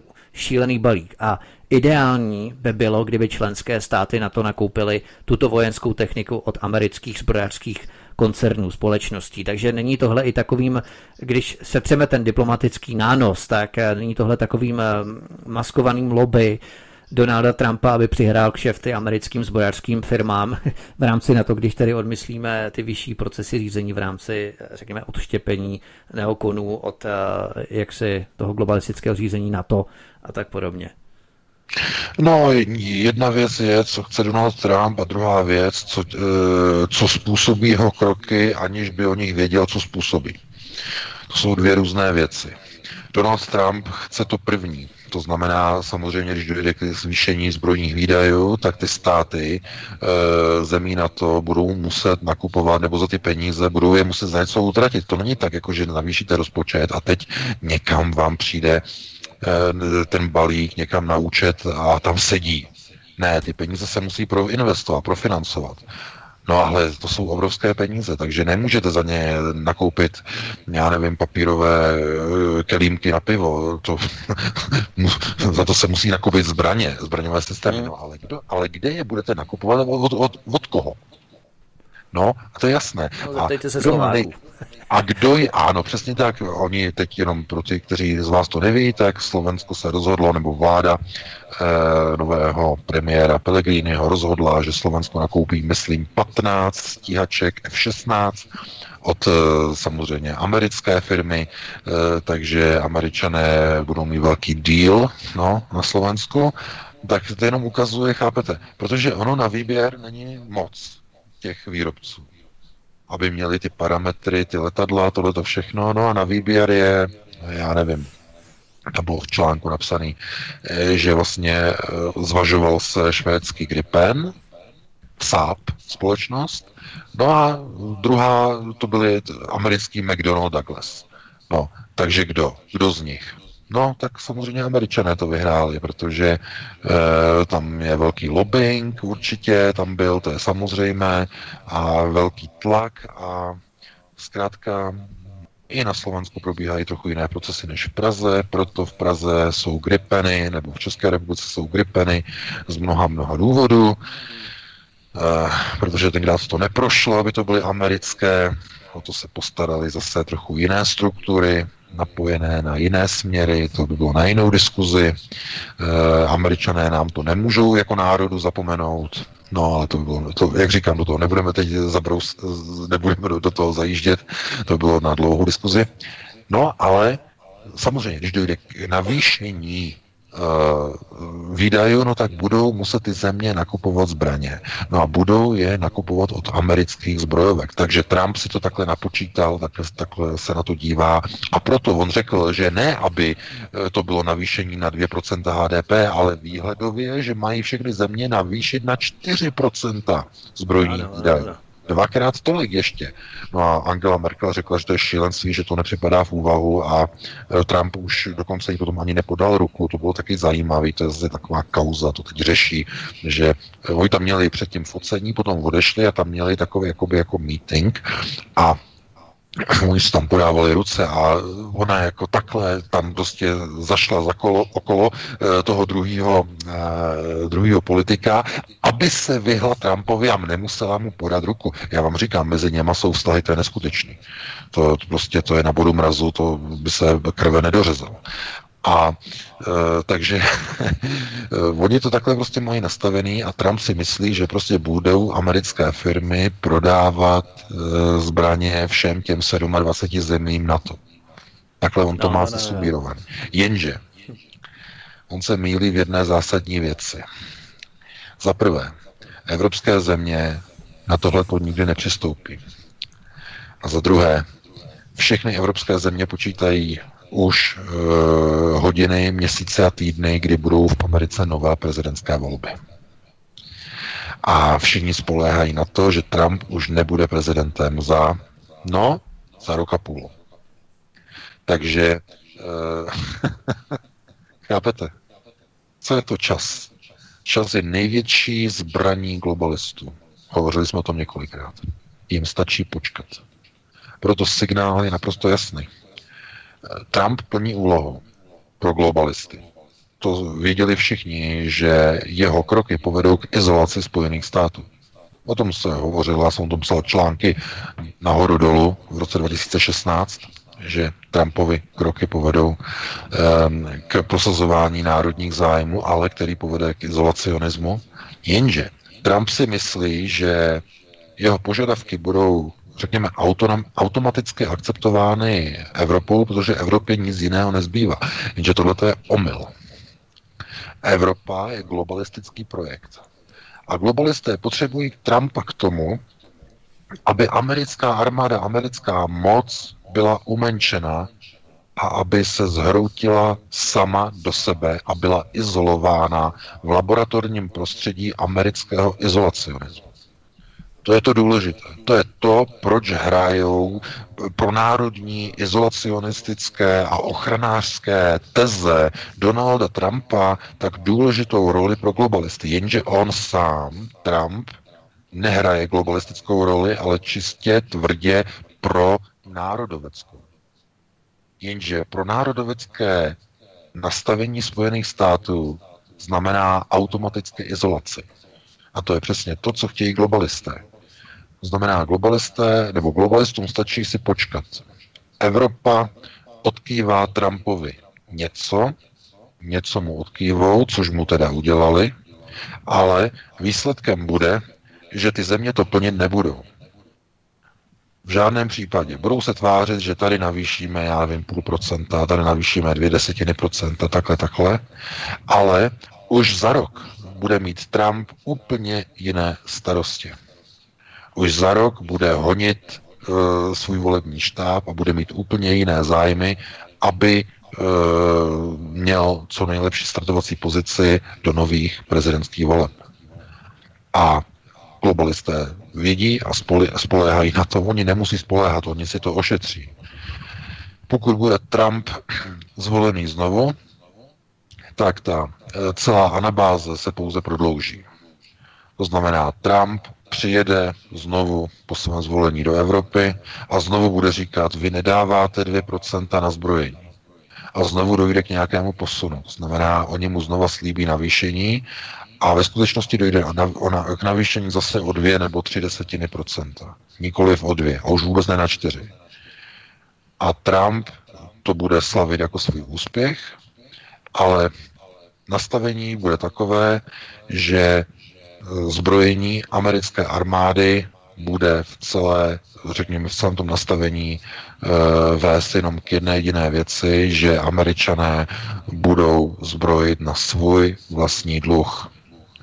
A to je něco, co konec konců dělala i Reaganova vláda v 80. letech. E, bylo by to pouze zopakování, řekněme, obrovského mamutího zbrojení, které není kompenzováno řekněme, nějakými eh, velkými, obrovskými konflikty a zároveň ani žádnými velkými prodeji.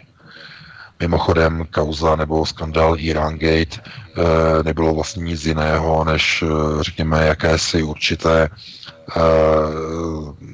uvědomění si, že je třeba získávat někde nějaký vliv skrze dodávky řekněme, náhradních dílů pro leteckou techniku, tehdy to bylo pro iránské stíhačky F-14, ještě v době, kdy Irán byl kámoš Spojených států no, v dobách eh, šáhovy vlády. Oni nakoupili stíhačky F-14 Tomcat a protože byly zastaralé, tak potřebovali náhradní díly v 80. letech a tak dále, tak dále. Ta kauza Iran Gate, to si můžete potom najít, jak to bylo tenkrát všechno kompletně.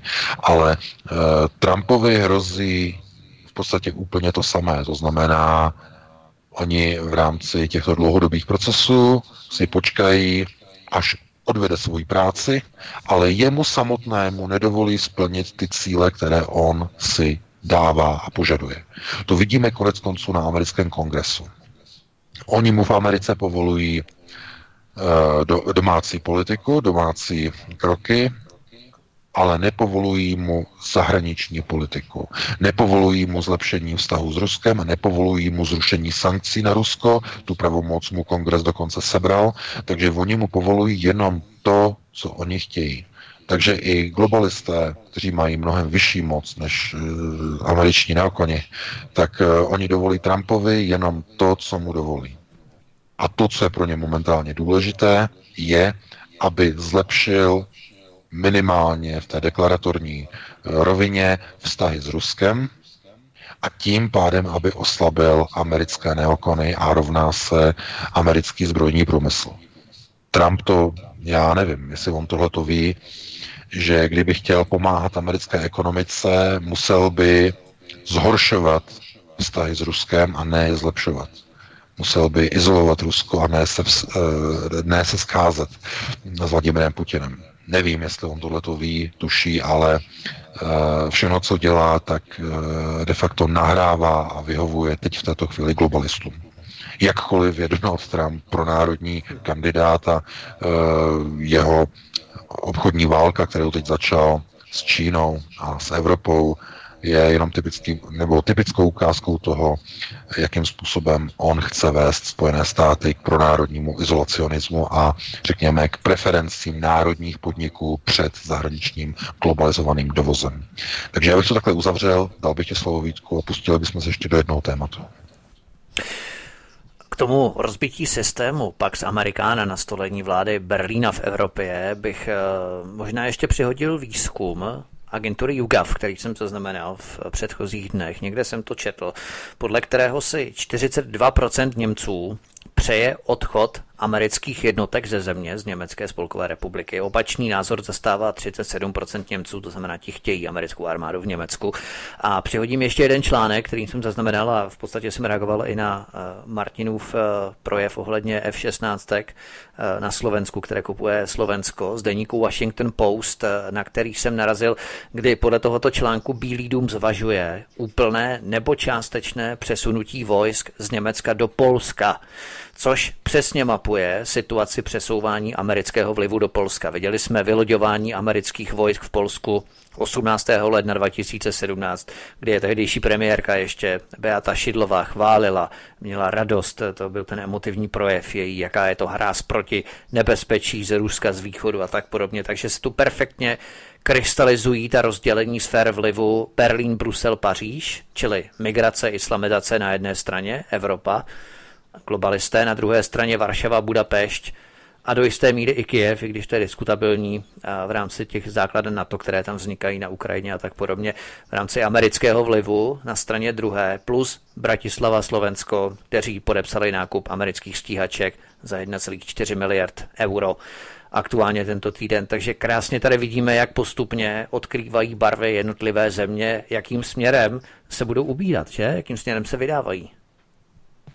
No to vlastně nám potvrzuje ten dlouhodobý plán, který američané mají na vytvoření systému tzv. trojmoří. Eh, systém, to znamená propojení hmm. Baltu, Jadranu a Černého moře, eh, to znamená hlavním, nebo hlavní zemí by bylo Polsko, následně Česká republika, Slovensko směrem eh, vlastně dolů, Maďarsko, Bulharsko a tak dále, Chorvatsko také. Takže pokud by k tomu došlo, tak by pouze došlo k nastartování procesu a plánu na vznik tzv. trojmoří. Nicméně eh, k tomuhle, pokud by došlo, tak to by bylo až, eh, já bych řekl, v pozdější fázi, protože ještě jedna, jedna věc není dořešená a to je poměrně hodně důležitá a to je de facto jakési ukotvení bývalých středoevropských zemí nebo východních středoevropských zemí skupiny V4 vlastně v celém prostoru Evropy. Protože, eh, jak se ukazuje, tak e, skutečně proamerická země ze zemí V4 je jenom Polsko. Co se týče těch zbývajících tří zemí, tak tam to zdaleka tak jednoznačné není. A američané, pokud chtějí prosazovat některé své plány, které eh, oni budou mít, eh, řekněme, v nastavení proti globalistům, to znamená zabránění spojení tzv. nové Evropy pod, eh, řekněme, dikcí globalizované Evropy, kterou bude řídit tandem na ose Berlin-Paříž, tak jestli oni budou chtít nějakým způsobem toto urychlit, to znamená zatlačit na ty procesy jak v České republice, tak na Slovensku, tak v Maďarsku, aby došlo eh, k co nejrychlejšímu ukotvení americké moci v těchto zemích. I když je snaha o posilování amerického vlivu, vidíme v České republice skrze eh, různé tiskoviny, různá média, různé politické strany, různé nadace, fondy, neziskovky a tak dále, tak ten vliv stále naráží na obrovský odpor globalizovaných celků, které definuje Brusel, to znamená tzv. proevropské nastavení. To není jedno a to tež. Proto si všimněte, že jsou neziskovky, které jsou takzvaně proevropské, a potom jsou neziskovky, které jsou silně pro transatlanticky nastavené. Ty jsou proamerické. A to vždycky poznáte podle toho, jakou razí agendu. To znamená, když se podíváte na evropské hodnoty, to je neokonská neziskovka americký neokonu e, v Praze. To je jednoznačné. To není evropská, nebo pro... oni to mají jako krycí mechanismus, jako evropská, ale ty evropské hodnoty, pokud vás zajímá jako odpověď na to, co to jsou ty evropské hodnoty, tak na to je jednoduchá odpověď. To jsou americké hodnoty. To je to, co prosazuje neziskovka pana Jandy. Americké hodnoty v Evropě. To jsou ty hodnoty. A pak máte jiné neziskovky, které by se daly eh, nazvat nebo označit za proglobalizační. Nemá smysl tady teď eh, vyjmenovávat jednotlivé organizace, ale Tohle je hlavní problém, nebo zásadní problém pro Američany, protože oni potřebují systém řízení, jako je v Polsku. A to se nedaří. Protože jak, jak říjnové parlamentní volby, tak zejména i prezidentské volby ukázaly, že v České republice rozhodně pro americký étos není a v nejbližší době nebude. A už vůbec ne, nebude pro americký. To je problém. No a rozhodně se to nedá říct ani o Slovensku a s určitým sebezapřením se dá říct, že v Maďarsku by snad nějaký takový entuziasmus pro americky nastavený byl, jako mohl by být, ale tam kromě toho je velký entuziasmus pro národní, pro lidový, a to je zase další věc, která američanům, americkým neokonům nevyhovuje. Protože tam zase je něco, co jim opravdu vadí a to je příliš autoritativní postavení Viktora Orbána. Oni totiž, američané, jestli něco potřebují, tak je čistě zastupitelská demokracie, které, kterou lze ovládat, která je skorumpovatelná. Slabí politici, slabí bohuslavové sobotkové v rolích premiérů, slabí premiéři, slabí ministři. To oni potřebují. Oni nepotřebují diktátora, oni nepotřebují silného politika, jako je Viktor Orbán. To je, to jim hází vidlé do jejich plánu, protože tam oni nemůžou působit svými vlivovými prostředky, aby nakoordinovali a řekněme nasměrovali tu zemi, aby dělala kroky pro americké zájmy. Takže oni to nemají tak jednoduché a e, je to tak, pokud oni se rozhodnou odejít tady z Německa, odejít, e, přesunout základy do, do nějaké země, tak to bude jedině Polsko, protože tam oni jsou ukotvení. A z historických důvodů. E, Poláci nenávidí Rusy, ty vidí v Rusech prostě černou smrt a prostě, když budou mít základy na svém území, tak budou prostě úplně v sedmém nebi. A protože platí Pěkinovo je to děbíly, tak oni vůbec netuší, že v okamžiku, když by k tomu došlo, tak Rusové na Rusko zamíří své mezikontinentální balistické jaderné zbraně na všechny kóty.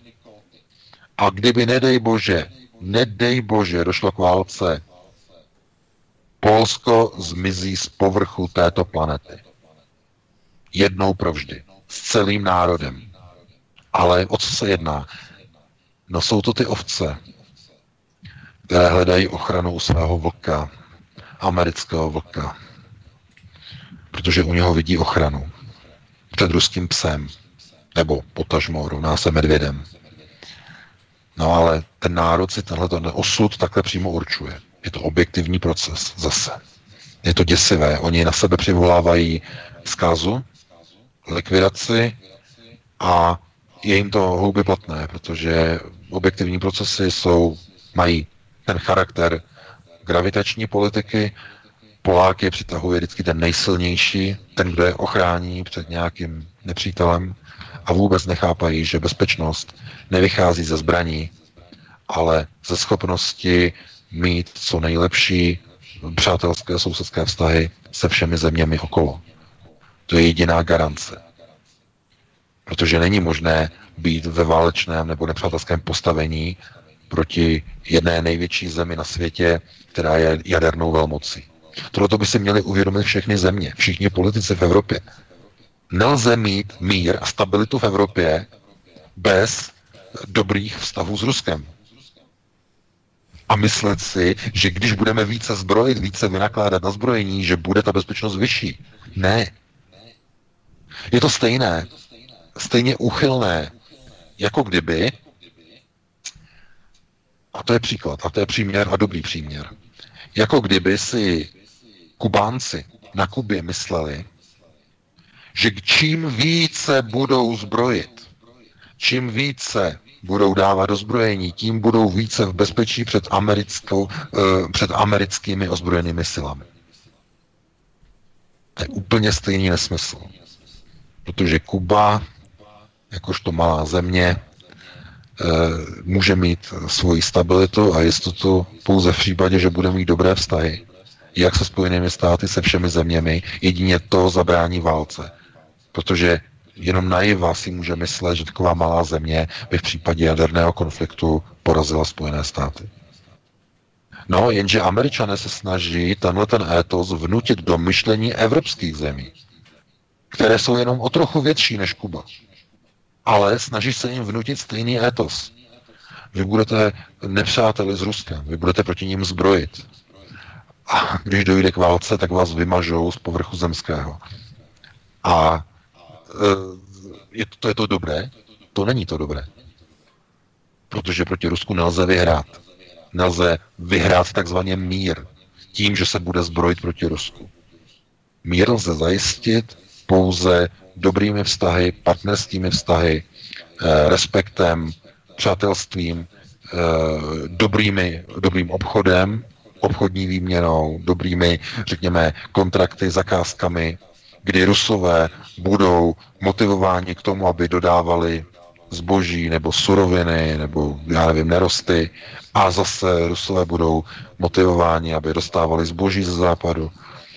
To znamená, obě dvě strany budou na sobě závislé, řekněme po stránce ekonomiky. Takhle, takhle se budují dlouhodobé trvalé partnerské mírové svazky. To znamená výhodná obchodní postavení a tak dále a tak dále. Ještě nikdy nebylo, nebyl mír a přátelství vybudován na základech horečného zbrojení, na základech zvyšování napětí, na základech eh, navyšování zbrojních stavů a na základech navyšování hrubého HDP eh, pro vynakládaného na zbrojení. Ještě nikdy. Takže já bych to uzavřel. Eh, máme 21 hodin, eh, předal bych ti slovo Vítku a dali bychom si zase dvě písničky a potom bychom se pustili do telefonických dotazů. Dobrá, dobrá, dáme dvě písničky a pustíme se k vám, vážní milí posluchači, poslední hodině našeho vysílání. Martine, dáme tedy písničky? Ano, ano, já jsem nachystaný. Můžeme tedy a jdeme na to. No a zůstaneme u těch andělů, když už jsem pustil dvě o andělích, tak si tady dáme Harley a Strážní anděle. Tak. Jsme Český svobodný vysílač. U nás máte svobodný prostor na prezentaci vašich názorů a komentářů. ale také plnou zodpovědnost za jejich obsah. Svoboda a odpovědnost se nedají oddělit. Jedno podmiňuje druhé. Svobodný vysílač CS Prostor pro vás. Tak, teď se mi to povedlo. Takže vítejte v další hodině, teď už ve třetí, takže 21. hodina 10. minuta odbyla. Zdravím Vítka a zdravím i pana VK. Jsme tady? Ano, ano, já nevím, jestli mám zaplý mikrofon. Jo, všechno v no. pohodě. Jo. Slyším, slyším, slyším. takže, super, Pánové, tady dotaz, když tak na e-mailu, než někdo zavolám. Uh, ohl... Možná bychom mohli ještě ano. říct čísla přece jenom, kdo nám poslouchá přes mobil. dobře, nebo 720, 739, 492, ještě jednou 720, 739, 492, Studio Karaj, najdete to i na našich stránkách, které jsou 3x2tv. svobodný pomlčka vysílač.cz a Jestli mohu, je tady dotaz ohledně policie České republiky s tím, že na TV Nova před chvilkou vysílali reportáž, po, od které, že od nového roku nemusí mít policisté maturitu, ale budou mít těžké přijímací testy. A taky, že tedy hlavně chybí policisté u cizinecké policie. Myslí si pan VK, že je to nějaká příprava na události, které budou následovat, řekněme, s příjmem migrantů? Děkuji za vaši práci a úsilí pro náš národ. Zdraví Láďa z Bučovic. No. No to nemá nic společného. Martine, to by si mohl to nemá nic společného. Ty jako policajt. To nemá nic společného s migranty, to je jenom důsledek toho, že práce u policie je tak špatně finančně ohodnocená, že, matury, že lidé s maturitou tam prostě jít pracovat nechtějí. To je, to je celé. Jo, zatím nemusíte hledat vůbec nic, protože kdo trošku má tady ty přehledy, kdo tam někdy pracoval nebo pracuje, tak eh, ví, jak je tam komplikované, těžké eh, ohodnocení, někdy riziko, protože také, že jo, noční a tak dále a tak dále. Eh, takže víte, snižování latěk, když se někde snižují laťky pro práci na nějaké úrovni, tak to znamená vždycky jenom vždycky jenom dva důvody, nebo vlastně jenom jeden je málo lidí. A když je málo lidí, tak máte dvě možnosti, eh, jak to změnit. Buď zlepšíte pracovní podmínky a přidáte peníze, anebo snížíte laťku a umožníte tu práci dělat i lidem, kteří dříve na ní nedosáhli kvůli svému vzdělání a budou za tu nízkou mzdu, která tam teď je, budou vděční. A nebudou remcat.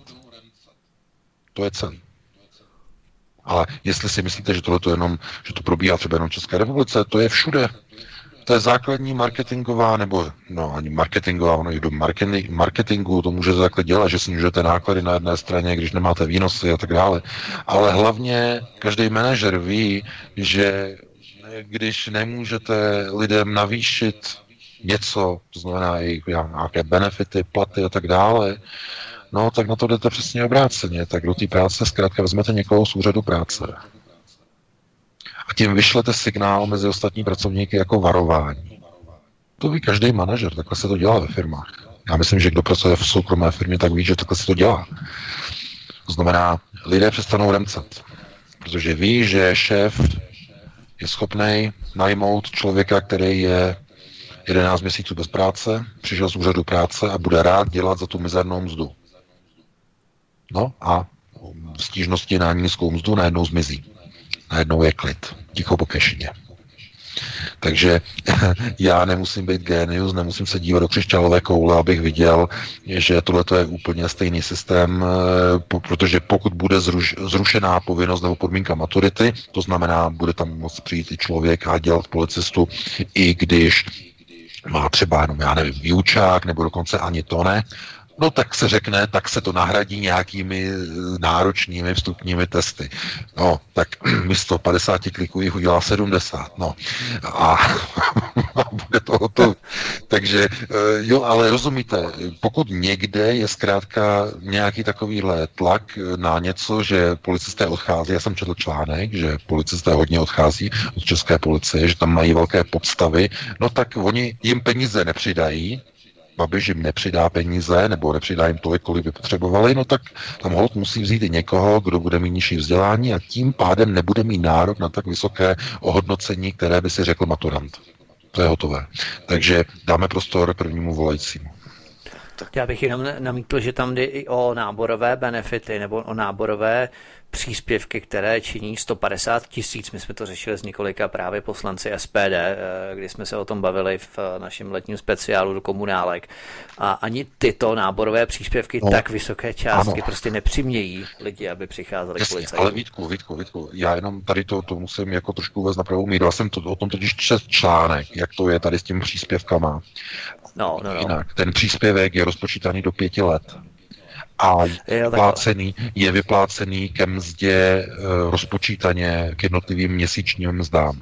Takže to, je 30 tisíc za rok zhruba, tak. Ano, takže to vůbec není nějak motivující. Problém je v tom, oni nedostanou ty peníze na ruku. To by bylo motivující, ale oni je dostanou rozpočítaný do pěti let. Myslím, že si, že si, že si vzpomínáš, tam bylo napsáno do pěti let. Jestli je to kratší doba, tak se omlouvám, ale myslím, že tam bylo pět let uvedeno v tom článku. Takže z tohoto důvodu to není motivující, protože ten člověk ty peníze by rád viděl, když ne hned, tak třeba, já nevím, do konce roku, nebo tak nějak, jako jo, a aby to mělo motivační faktor. A kdyby například odešel, tak by třeba, nebo do dvou let, nebo do tří let, nebo do čtyř let, kdyby odešel, tak by to musel vrátit. Ale tam je to právě rozpočítaný, jo, že to dostávají jenom ke svému platu rozpočítaně po dobu pěti let a jako 150 tisíc tohleto, když to viděli vlastně těmi 60 měsíci za těch pět let, tak... Eh, a, tisíce zhruba za měsíc. No, no, no, no, no, no, no, no, no hmm. takže to, to, je, to, je, to je něco, co zase není úplně, že by se z toho juchal, jako jo. No, když si vezmeš, to, to, je, to není zase tak něco, co by, z čeho by vypadly oči, no. Ale dáme prostor dalšímu volajícímu. Mm-hmm. Prvnímu volajícímu, takže já ho zdravím a vítám, jestli nám vydržel na lince. Dobrý večer. Jo, vydržel Jirka Sedlčany, ahoj. Já vás všechny zdravím. Eh, já mám takový jenom takový, jak, jak mi to jako přijde.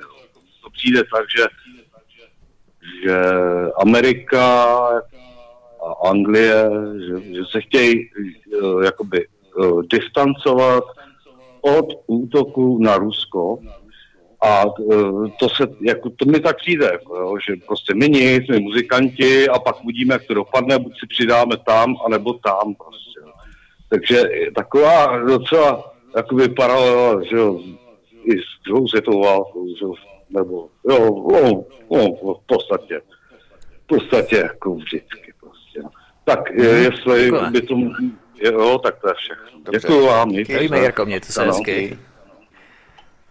Tak VK. No, to, já si přiznám, že jsem trošku jako neporozuměl jako tomu dotazu. E, jako, jako pochopil jsem to tak, jako že si pán myslí, že Britové a Američané jako, že nechtějí válku s Ruskem? Nebo tak jsem to pochopil? Nebo? No, on totiž eh, Jirka narážel na paralelu z druhé světové války, kdy v podstatě Američané, Britové také se přidali k Rusku, v podstatě tvořili tu osu. Tak jestli to nebude něco podobného, v podstatě oni se přidají tam, kde bude jim z toho kinout větší prospěch.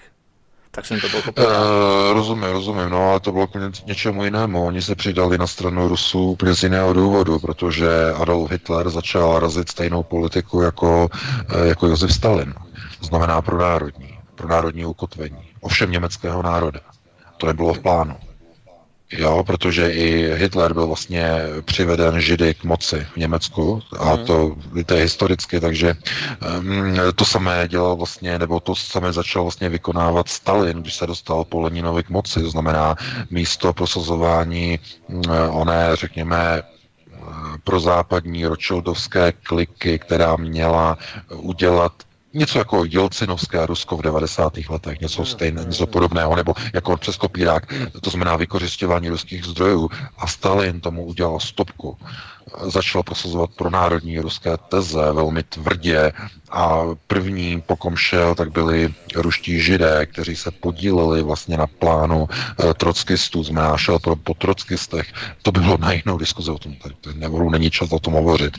Ale to znamená, že pokud by američané nějakým způsobem jako se dohodli s Britama, že nepůjdou někam proti někomu, tak je to zase jenom kvůli tomu, že se zmínili momentálně nějak plány. Ale to je, pozor, tady se nic nemění, žádné plány v této chvíli měněny nejsou. Ty jsou přesně nastavené a okotvené. Pouze dochází k určité stínohře a rozmazání obrysů, za, což zase můžou globalisté, protože globalisté eh, v této chvíli využívají pro národních kroků Donalda Trumpa které ve skutečnosti vedou k izolaci americké zahraniční moci, což vede k oslabování amerických neokonů. A tudíž paradoxně američané pomáhají, nebo americká vláda Donalda Trumpa pomáhá globalistům tím, že se americká vláda a americké, řekněme, systémy řízení izolují. No, a člověk by, tom, člověk by potom třeba řekl, eh, že to vypadá, jako kdyby američané nějakým způsobem přestali mít chuť, já nevím, třeba jít do války s Ruskem. Ne, ne, ne, prosím vás.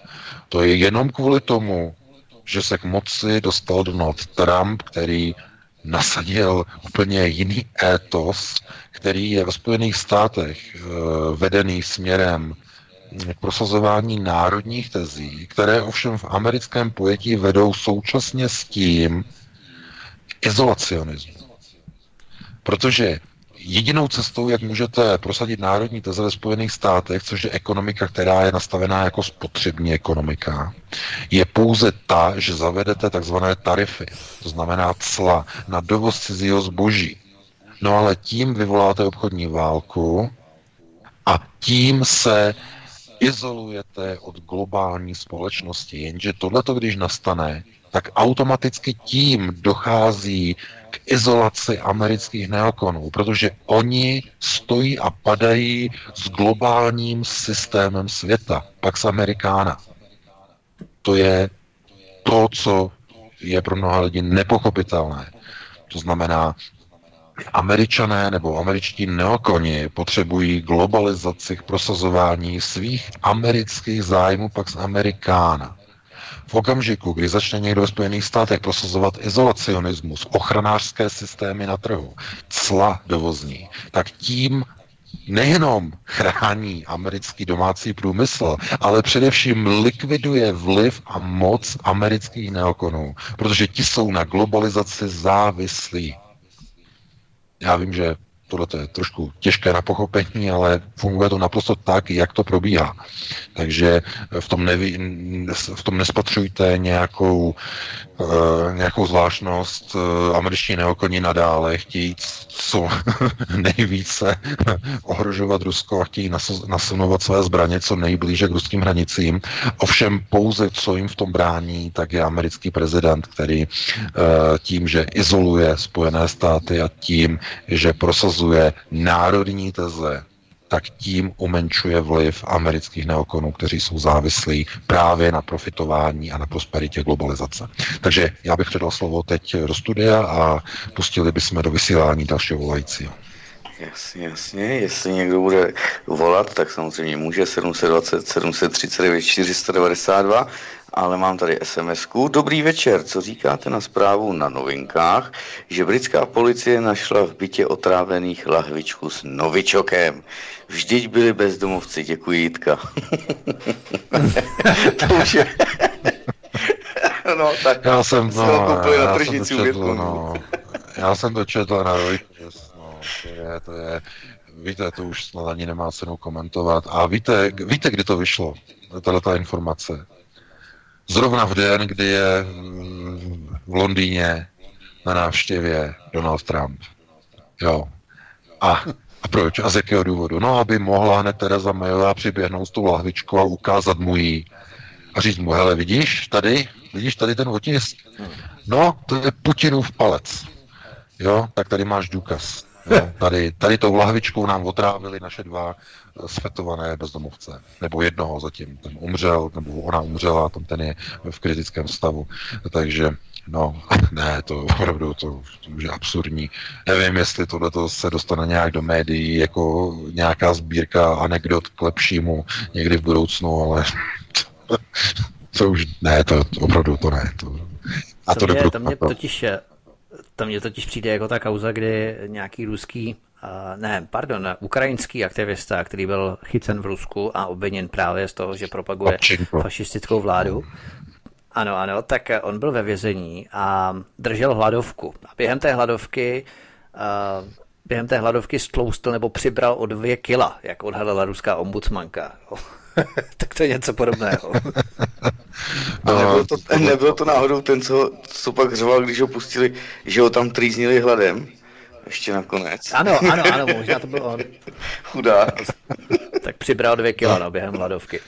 No, no, no, no, no tohle to, no, to, jsou, to jsou takový ty, ty komedianti, no, že oni to ne, nemají tu sebereflexi a jsou schopní prostě eh, zacházet úplně až do extrému, no. tak, tak, tak. Ale je zde dotaz. Telefon zatím žádný koukám, tak uvidíme. Třeba lidé Není čekají. fotbal náhodou? Je, už hele. A už tak, jdeme do toho. Halo, halo, dobrý večer, svobodný vysílač. Dobrý večer, ten Naděj zdravím. Já bych měla do vašeho večerní pořadu tak jednu otázku. Dobrý večer, povídejte, jste ve vysílání. Dobrý večer, Naděj z Brna. Já všechny zdravím. To je taková pro mě velice přínosné, já bych se chtěla jenom zeptat. Nikdy jsem neslyšela, že by v západní Evropě si odboráři prodali svůj vlastní hnízdo. Dům, a trošku mě to zpráva dneska ve večerním vysílání zaskočila, že odboráři v České republice si prodali svoje stoleté hnízdo. Tak eh, já nevím, jestli kolegové rozumíte, co prodali. Uh, svoje sídlo. No, prodali svoje, svoje sídlo, ano. Svůj dům odboru. Aha. Svůj dům odboru na Čerčově na městí. Tak by mě zajímalo, jestli jste to někdy zaslechli, že v západní Evropě by si odboráři prodali dům, no, tak to mě zajímalo, kde budou odboráři. Střechu nad hlavou. Lidem. Dobře, děkujem. tak eh, děkuji. Mějte poslouchat. Pěkný večer. Uh-huh. No, děkujeme, no. No, jak jsem říkal o těch odborářích, o tom, že jsou to zastupitelé, nebo někteří předáci odborářů jsou vlastně zastupitelé členů odboru, tak eh, mají různé přístupy ke zprávě majetku a tak eh, asi zřejmě se rozhodli, že prodají, eh, já nevím v historii, jestli někde se to stalo, možná ve Velké Británii v 80. letech během hornických stávek, Eh, měli odbory hodně těžký, eh, když v Sheffieldu se stávkovalo v dalších městech, eh, tak tam odboráři prodávali dokonce, pokud vím, tak i vlastně tam došlo k prodeji jo, vlastně nějakých aut, měli tam jako služební auta, prodávali auta, prodávali tam nějakou, nějakou společenskou, nějakou halu, kde sportovali, nebo společenskou halu, takže no jo, jenže to bylo za vlády Tečerový a to bylo opravdu jako tvrdý pro odboráře ve Velké Británii, takže tam je možné, že tam něco takového probíhalo, a, ale to bylo určitě z jiných důvodů, než asi třeba to z důvodu v České republice, protože třeba jsou to nějaké profitové záležitosti, které se týkají profitu a to je něco trošku jiného, než když máte třeba existenční nouzy, jako byla v Británii vlastně za dob Tečerovi, v případě odboru. No. Mm-hmm, já bych vzpomenul možná, a nevím, jestli to bylo v dokumentu ohledně Brexitu, kde ukazovali z Francie, jak se tam prodávají ty vládní budovy, anebo vůbec úřednické budovy a tak dále. Historické budovy se tam prodávají na komerční účely, takže teď nevím opravdu, jestli to bylo v tomto, v tomto dokumentu, takže by to stálo za shlednutí. Zase říkám, opravdu dělám jenom teď z hlavy, jo. Takže tam předtím varovali, že to je ohromné, jako ten výprodej toho, co se děje, mm. jakoby zvů, Hm. Když tak uvidíme, hele, zkusím to přečíst. Dobrý večer, pánové. Mám dotaz na pana VK. Ohli, hodně jste mluvil o zastupitelské demokracii. Mám dotaz. Existuje ještě jiná demokracie? E, a my jsme o ní mluvili, že ano. Přímá. Tak, halo, halo, svobodný vysílač, dobrý večer, jste ve vysílání. Dobrý večer. E, můžu s váma hovořit? Ano, ale Já prosím, spusťte si rádio, protože nám to tam zpětně ještě rozbíjí. Už jsem ho, už jsem ho, už jsem ho stáhnul, dobrý, tak jo, prima. Dobře, tak už jste ve vysílání, můžete hovořit. Dobrý večer, já jsem z Prahy a já bych řekl dvě věci. k tomu prodeji toho odborového baráku, to je strašná stavba a ty odbory jsou dneska daleko menší, takže oni tu stavbu nepotřebujou. A druhá věc, prosím vás pěkně, já nevím, jak je možný, že policie nechá demonstrovat u parlamentu lidi, ačkoliv je to tam zákonem zakázáno. Já prosím vás pěkně, já pořád jak si přemýšlím o tom, jak si může dovolit policie ohýbat zákon. Rozumíte, tam, když bylo eh, teďka eh, prostě těch 16 hodin těch vypravovánek, tak tam venku řval lidi před oknama eh, parlamentu a policie, jako když se jich to netýká. To znamená, že ten, že ten důstojník, který prostě tomu velel, tak by měl asi přijít o nějaké hodnosti nebo měl by být nějakým způsobem potrestán. Tohle není možný, aby si policie dělala, co chce ta přeci musí pracovat podle zákona. Tak jsem jenom tak měl takovou eh, poznámku, protože mě to rozčiluje. No. Děkuji hmm. pěkně, děkuji, nashledanou. Děkujeme, možná to byl důstojník právě, který byl bez té maturity. to asi ne, ale ono to je zase, ne, jako, ne, ne, to... samozřejmě ty pokyny chodí z hora, vzpomeňme si, jestli můžu do toho chvilku vstoupit, tak když bylo Occupy, eh, Wall Street, tak tam přímo ano. šéfové policie dostávali ze zhora od šéfů bank, že ano, které jsou tam na Wall Streetu a o dalších. Tam dostávali rozkazy, od které banky je mají vykopnout, aby tam ty demonstranti nebyli, takže tady to bude asi stejné. Ne? Samozřejmě by bylo krásné, že kdyby policie jednala v rámci mantinelu zákona, ale vidíme, že se to ohýbá. No. Tak nechám mluvit vás chlupy. No tak tam vždycky musí, tam musí vždycky dát eh, vlastně rozkaz nějaký ten velitel to, toho zásahu, to znamená tam nějaké oddělení, vlastně, které zhodnotí, jestli to jednání je právní nebo protiprávní a někdo tam musí udělit ten rozkaz.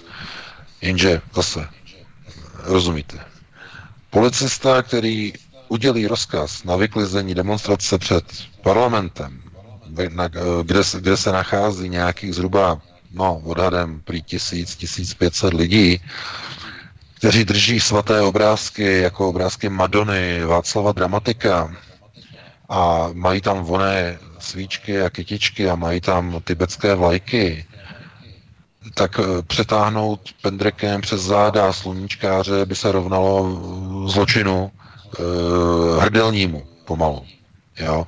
Takže kdo si to dovolí? Který z těch velicích důstojníků si dovolí vydat rozkaz zásahu proti sympatizantům TOP 09, proti sympatizantům Václava Havla odkazu, jeho sluníčkového odkazu, Václava Dramatika prvního. Nikdo. Nebo ti odvážní třeba ano, ale ti nejsou navelení tam na ta místa, kde mají, řekněme, svoji jurisdikci. Eh, chápete? Však včera, eh, předevčírem, no ten večer, no, bylo vidět, jak tam byla ta policejní auta, to tam byli takhle okolo, stáli tam a nic.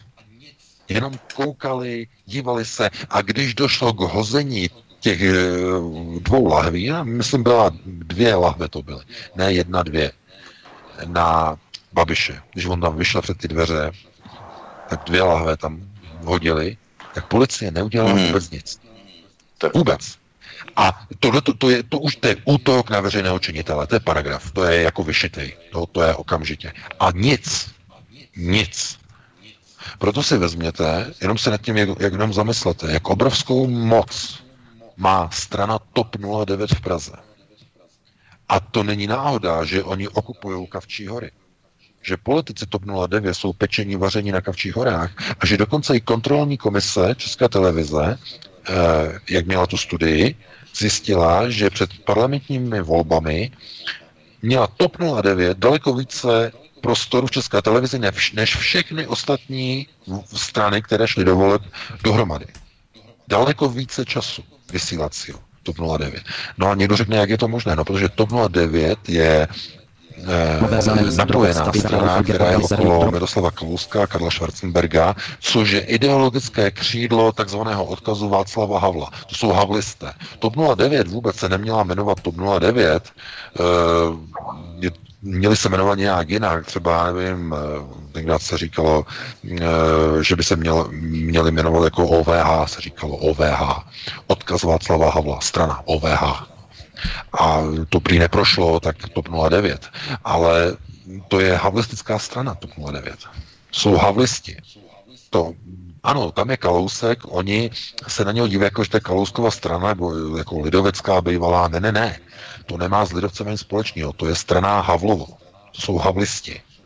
A oni v Praze zautočit na havlisty znamená konec policejní kariéry. Policisté toto vědí. To prostě, to přesto nejde vlak, to si nikdo nalajzne. Pokud nepřijde třeba, já nevím, povel třeba od ministra, který by řekl, a musíte, no tak to je vyšší velení, tak to se nedá tomu odporovat. Ale když ten povel a befel nepřijde, tak ten policista, který je třeba velící, ten rozkaz za sebe, ze svého titulu třeba velitele, ho nedá ten rozkaz. Jo, nedá. Zkrátka řekne, monitorujte situaci, eh, zajistěte bezpečnost, ale nedá rozkaz k rozpuštění demonstrace, která je protiprávní. Nedá prostě. No a chápete, tohle to je, to je těžký. To, eh, pokud, protože ten rozkaz měl přijít třeba ze zhora. Jo, někde ze zhora. Jenže kde ze zhora? Eh, od někoho, kdo je ve sněmovně a žádá o důvěru? Od budoucího ministra, který ještě nemá důvěru a právě se rozhoduje v té budově, kde se demonstruje před ní, tak tam zrovna sedí ten ministr a sleduje třeba, jako, jak to probíhá a ještě nemá tu důvěru. Chápete? To bylo promyšlené. Bylo promyšlené. Oni, oni viděli, že nemá kdo by ten rozkaz dal. Protože ještě ministr a spolu s ním jeho vláda e, nemá důvěru. Jo? A to, podle mého názoru to byla provokace. Oni chtěli asi vyvolat zásah policie, aby potom jako se mohlo říct, a vidíte, a vidíte, oni ještě neměli důvěru a už dali rozkaz k zásahu proti demokratickému zřízení a proti nám a, a tak dále, tak dále. A, takže možná nakonec, že to bylo nejrozumnější řešení, které šlo udělat. To znamená nechat to odeznít a nedělat nic, ale každopádně je to jenom ukázka toho, jak eh, mocná strana, i když je jenom sotva pětiprocentní, tak ta strana prostě má obrovskou moc. Je to odkaz Václava Havla, OVH. Takže na to pozor, na TOP 09 pozor. I z toho důvodu oni se nakonec dostali do parlamentu těmi hlasy z zahraničí, z toho důvodu. No ale dáme prostor dalšímu volajícímu. Dobře, halo. Já bych jenom, pardon, já bych jenom ocitoval, uh, abychom to uvedli ty věci na pravou míru, na přesnost, tak uh, v rámci těch parlamentních voleb 20. 21. října 2017 Veřejnoprávní česká televize a český rozhlas znevýhodňovali KSČM a další nevládní parlamentní strany a dávali více prostoru opoziční TOP 09, než odpovídalo jejímu postavení v politice a společnosti, což vyplývalo z analýzy Centra pro mediální studia Univerzity Karlovy dokonce. No, takže jenom abychom to měli nazdrojované, že to je přesně tak, jak VK říkal. Dobře, tak. dobře, dobrý večer. Vítám vás a zdravím Dobrý den. Tak, můžete. Máte telefon na vysílače? Ano, můžete, už jste ve vysílání. E, tady Pelešek Roman, já bych měl e, dvě otázky. Tu jednu otázku bych rozdělil na dvě podotázky. Ta první, e, já začnu první tu otázku, která má jednu otázku vyloženě. Možná zkuste krátce, protože my to všechno nezapamatujeme. Můžu? Ano, ale pokud můžete, prosím, nějakým způsobem stručně, protože my si to všechno nezapamatujeme, jo, a potom odpovíme stejně Rozumím, na jednu Já budu stručný, to snažit být. E, ta první podotázka k tomu s tím demonstracím, co se dali ne, da, od, odehráli nedávno v Praze. E, když e, říkáte, že de facto to bylo 109 a že to jsou havlisté, není náhodou stejný sil havlistů a i těch po, současných představitel Evropské unie stejný, de facto Evropskou, Evropu zmultikulturalizovat, sjednotit a prostě udělat jeden superstát. A druhá otázka bude směřovat uh, k té demokracii. Já uh, si myslím osobně, uh, že demokracie, když je uh, de facto daná kapitali- v kapitalistickém pojetí, že přestává být demokracií, protože tam je zohledňován kdo má víc peněz a kdo víc nabídne. To je jedna podotázka. Druhá směřuje k tomu, že e, náhodou ohledně rady, e, že si myslím, že by bylo alternativu e, vůči tomuto radikální demokracie. Jaký máte vy pohled na radikální demokracii? Jako radikální demokracie není typická uh, de facto demokracie typu Švýcarska, de facto radikální demokracie je to, kde i ekonomika padá pod vliv uh, a uh, zájmy lidí. Děkuju, tak děkujeme, mějte se hezky. Tak VK, možná to bychom mohli zhustit do jedné odpovědi všechny otázky. No, je, demokracie, eh, radikální demokracie. No, radikální demokracie je, to je asi zřejmě na mysli má tzv. demokraturu, to znamená demokratickou diktaturu. Mm, eh, to všechno, demokratická diktatura, to je to, co je vlastně dneska definováno nebo řekněme označováno za takzvaný neoliberalismus. To je demokratura, to znamená diktatura demokracie. Ehm, to, co je oficiálně řečeno, je pravda. To, co zaznívá na alternativních médiích, eh, jsou dezinformace, jsou proruské, já nevím, propagandy a tak dále a tak dále. Kdo nejde s námi, jde proti nám. Eh, a to, co, řekněme, definuje takzvané zastupitelské vedení jednotlivých zemí, tak je to, co musí být sledováno. Kdokoliv má jiný názor, tak je nepřítelem. Znamená diktatura demokracie. Není tam diktaturu demokracie si můžete si to představit, že to je taková demokracie, kde zcela umřela pluralita názorů. Kdokoliv má jiný názor, je umlčován vys, různé Facebooky, mazání článku a tak dále. Umlčování názorů, konec plurality, konec plurality názorů. To je hlavní e, znak Eh, neoliberalismu a hlavní znak eh, diktatury demokracie, takzvané demokratury. Eh, ten druhý dotaz, nebo první dotaz jsem zapomněl, já se omlouvám a opravdu to musí, jenom jednu otázku, protože já se, já se dostanu vždycky jenom k té poslední, začnu nad ní přemýšlet souvislosti a zapomenu prostě, co se pta, na co se pán ptal prostě v první řadě, takže Možná zkusme dalšího ano, posluchače. takže jdeme na to. Svobodný vysílač, dobrý večer, můžete? Jste ve vysílání, prosíme stlumit rádio. Halo, halo. Halo. Ano. Slyšíme se, prosím vás, stlumte to rádio. No, já volám, uh, já volám z Košice Slovenska. Ah, Richard. No ja by som mal také tri otázky. Jedna otázku, jedna, prvá otázka je to, že vy tvrdíte, že skrátka, ľudia si volia vlkov. A že je to objektívny proces, že sa s tým nedá nič robiť. Potom ako vysvetlíte, ako dopadli voľby v Taliansku. Hej? Že vlastne ľudia, ktorí majú toho už plné zuby, celé migrácie, si zvolili dve strany, ktoré sú pronárodné a tvoria 70% hlasov. To je jedna, jedna vec. Ja mám dceru v Taliansku a e, skrátka chodí, chodí do škôl, e, jej dcera chodí do škôlky a z 18 detí e, je tam 6 e, arabských detí. Všetko majú zdarma na úkor Talianov. Tak to je jedna otázka, ako to dopadlo v Taliansku. Druhá otázka, e, Španielsko. Katalánsko, či to majú prsty globalisti, že ako nále sa zatvorilo Taliansku pre migráciu, hej, tak sa v tom momente z roha vláda e, Rachuj padol, je tam nový premiér a v tom momente e, vedie iná trasa cez e, Španielsko. Ako toto vysvetliť? No a ešte jednu otázku by som mal, teda, e, čo na Slovensku, koho voliť? Já si to znamenám, v pohodě. Já si to taky píšu. E, koho, koho na Slovensku voliť? Hej?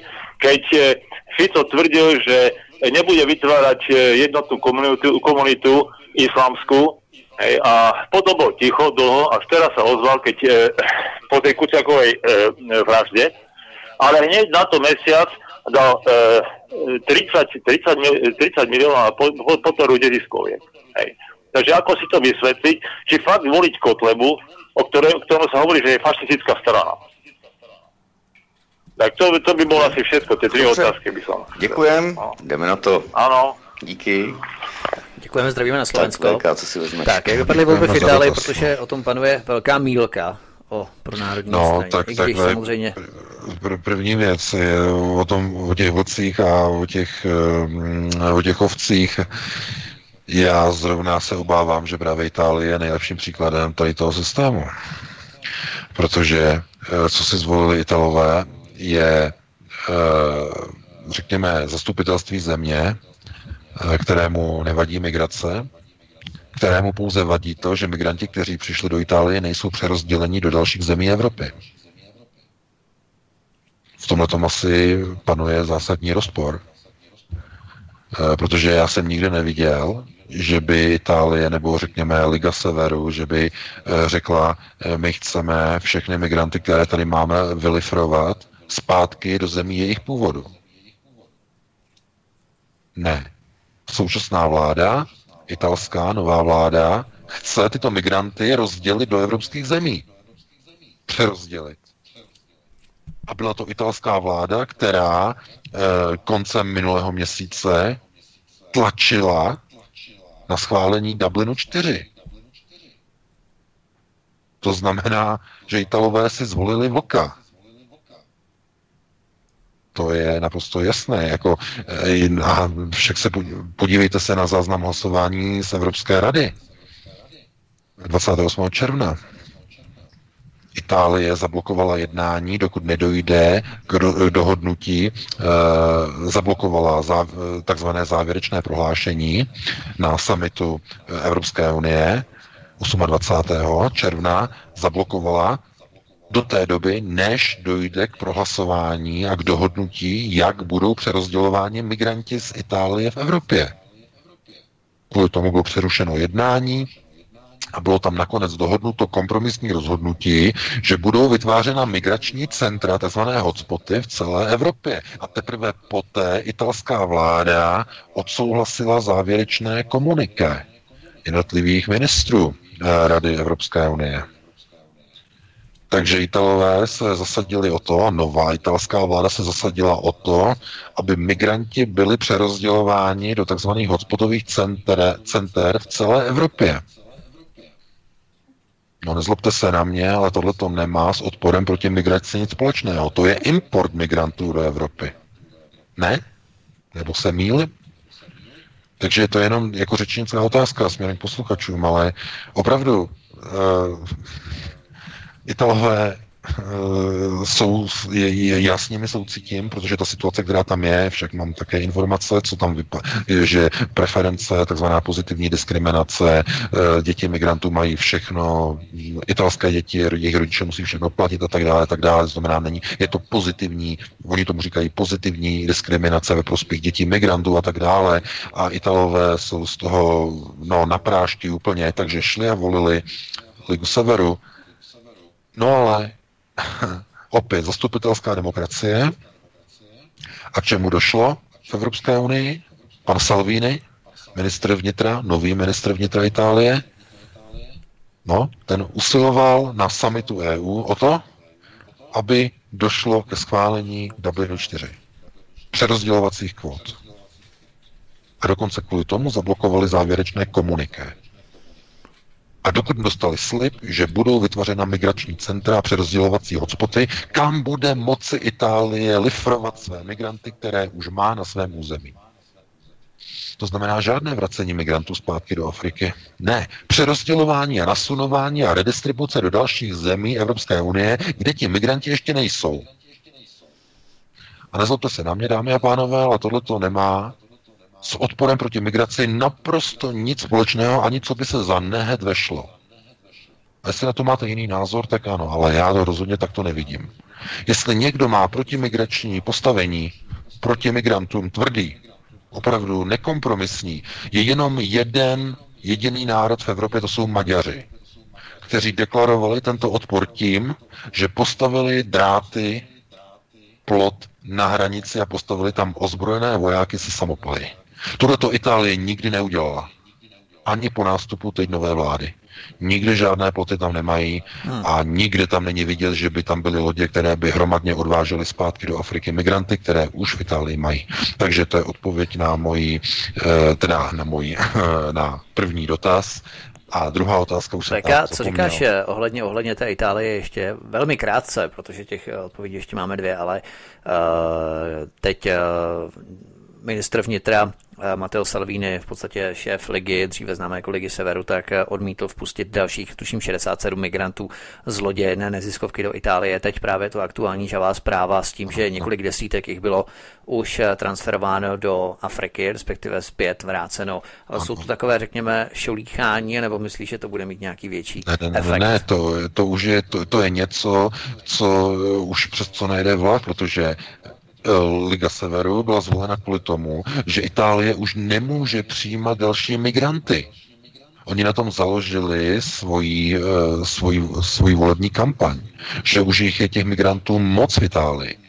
Uvědomte si, že Itálie byla hlavní styčnou zemí, kam od roku 2015 nepřetržitě těmi loděmi, se podívejte na, eh, na Marine Traffic, na tu webovou stránku, kolik těch lodí pendluje každou hodinu tam a zpátky od libyských břehů k Itálii. Pořád, pořád, každý den od roku, od roku 2015 pořád vozí tyto lodě neziskovek do Itálie migranty. Itálie je přeplněná. Problém je někde jinde. To není v tom, že už teď Itálie nepřijímá. No, kdyby začala přijímat, tak Salvini končí ve své funkci celá Liga Severu. Problém je jinde, že, že ta vláda nemá ten drive, jaký má Viktor Orbán.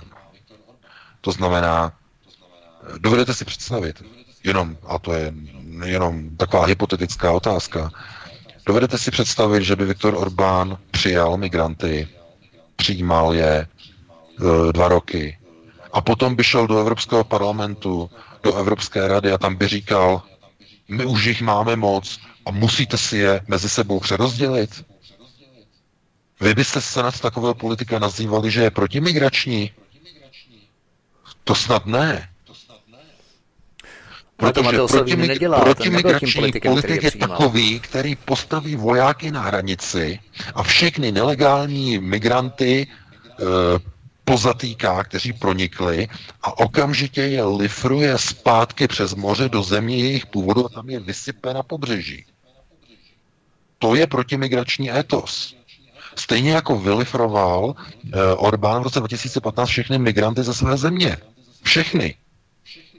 Ti, kteří tam byli a které bylo Rakousko ochotno přijmout, tak ty vylifroval do Rakouska. No a těm, co byli na hranicích, tak těm zamezil vstup na jižních hranicích, tak jak tam mají plot postavený teďka. A Maďarsko je čistý. Tam nejsou migranti. Takže tohle to je protimigrační postoj. To není postoj, že e, se svolá summit Evropské rady, e, Evropské unie a vy tam jako ministr vnitra přijedete a začnete kritizovat, začnete říkat a vy nepřijímáte migranty ostatním zemím Evropské unie, vy nepřijímáte a my už to nezvládáme. A vy si je musíte přerozdělit, vy musíte schválit Dublin? No já, kdybych tam byl, za Českou republiku, abych řekl, Pane Salvini, vy jste si je natáhali do svojí země. Máte lodě, máte armádu, tak je naložte na ty svoje lodě a odveste je a vypakujte je zpátky na pobřeží Libie. I když jich tam máte přes 800 tisíc plaváčků. Vypakujte je. Je to váš problém. Je to vaše zodpovědnost. A tohle to nikdo neřekne. Tohle to řekl jenom Orbán v roce 2015. To nejsou naši migranti. My jsme je do Evropy nepozvali. Pozvala je Angela. Takže běžte za andělou, řekl Orbán tehdy. No, to je protimigrační přístup. Takže pozor, já opět říkám, varuju, nevykreslujte si některé politiky, kteří takzvaně hrajou stínohru politickou, protože Itálie hraje politickou stínohru. Já když jsem viděl, jak eh, Salvini zablokoval 28. Eh, závěrečný komunika Evropské rady a dožadoval se schválení Dublinu, mě bylo na zvracení. Takže, takže pozor. To, víte, no, to ale... byl Giuseppe Compe, ne? To byl Giuseppe no, Compe a on měl mandát no, od Salviniho. Conte, Conte, Conte, tam byl Conte, Conte, ale eh, co se týče Salviniho, tak Salvini měl jas, jasné stanovisko v Lucemburku dva týdny dříve, kde o tom to hovořil a Conte tohle hmm. to požadoval právě 28. Conte přímo premiér. Takže jako a tak. rozumíte, a lidé uh, věří těmto politikům, Víte, to je něco podobného jako Andrej Babiš. Conte, Salvini, něco podobného. Doma před voliči největší antimigranti, No a když přijedou do Bruselu, tak požadují schválení Dublinského protokolu. A požadují po partnerských státech v EU, aby si přerozdělili italské migranty mezi sebe. Jako tohle to mě se nezlobte, ale tohle to není protimigrační postoj. To je naprostá bezpáteřnost a e, to je, je pokrytectví. Takže každý si to musí přebrat a problém je v tom, že lidé jenom, řekněme, eh, takzvaně eh, channeling, to znamená pouze, řekněme, přebírají některé informace třeba z alternativy, z italské a tak podobně, kde třeba vykreslují novou vládu jako určitou formu nebo stělesnění naděje pro změnu v Itálii. Já tomu rozumím, chápu to, ale to, co předváděl pan Conte a pan Salvini o dva týdny v Lucemburgu dříve eh, na Evropské radě, tak to mi nepřipadá jako něco, co by bylo pro, ne, proti náro, eh, co by bylo pro národně nastavené a proti migračně hmm. nastavené. To by muselo vypadat opravdu úplně jinak. Hmm. Takže eh, další, dáme dotaz dalšímu voličímu, jestli máme nebo nemáme. Máme, máme. Halo, halo, svobodný vysílač, dobrý večer. Dobrý večer, uh, tak vás zdravím. Uh, bych se chtěl zeptat teda, Eh, na Slovensku vlastně teďka vypadá teda, že možná Štěpán Harabin, že, že vyhraje, nebo uh, takhle, takže bych se chtěl zeptat, jak byste viděl, co by tam dokázal udělat jako za kroky nějak, nebo uh, tady to a jestli uh, ještě teda k tomu, uh, jestli by uh, jak vychoval vlastně tam, jak si vychovali uh, Infovojna, tak jestli nějakého takového taky uh, kandidáta na prezidenta nějak jako uh, najít a vychovat si třeba něco jak ten Štefan Arabin. Jo? Takže to je všechno. Děkuji. No, dobře. No, děkuji za dotaz. No.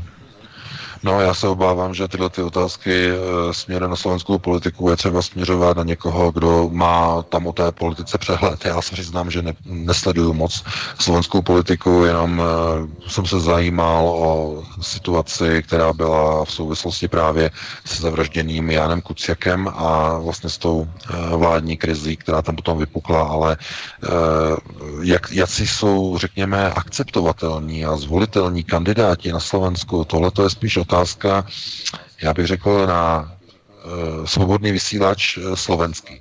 Jo, na slobodný vysílač tohleto, protože opravdu já nevím tedy, jestli ty Vítku máš trochu představu nebo přehled o, řekněme, politické scéně na Slovensku, ale... Odkázal, posluchači odkázal na Infovojnu, Infovojna SK, protože to si myslím, že jsou jaksi výrazněji naladění v rámci prosazování hmm. určitých slovenských tezí a tak dále o té politice, takže Noro, no, no, no. Lichtner, Hudio a tak dále, to si myslím, že no, jsou no. praví eh, kteří Já opravdu tady nejsem jako v té pozici, abych tady teď doporučil nějakého slovenského politika, protože to není, řekněme, ten hlavní, eh, řekněme, politický horizont, kterému se věnuji a jako ano, vím samozřejmě pan Harebín, další politiky, vím kdo, co, jak, ale já říkám, to hlavní, co u lidí je, je vlastně ten syndrom, vlastně volení v podstatě těch, uh,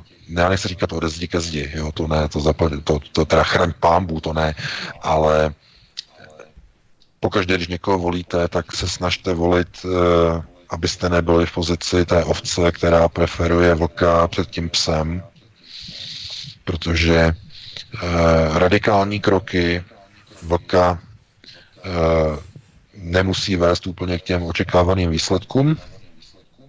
A stejně tak ani slušní lidé, slušňáci nemusí být úplně ideální politici. To znamená, jsou dva extrémy.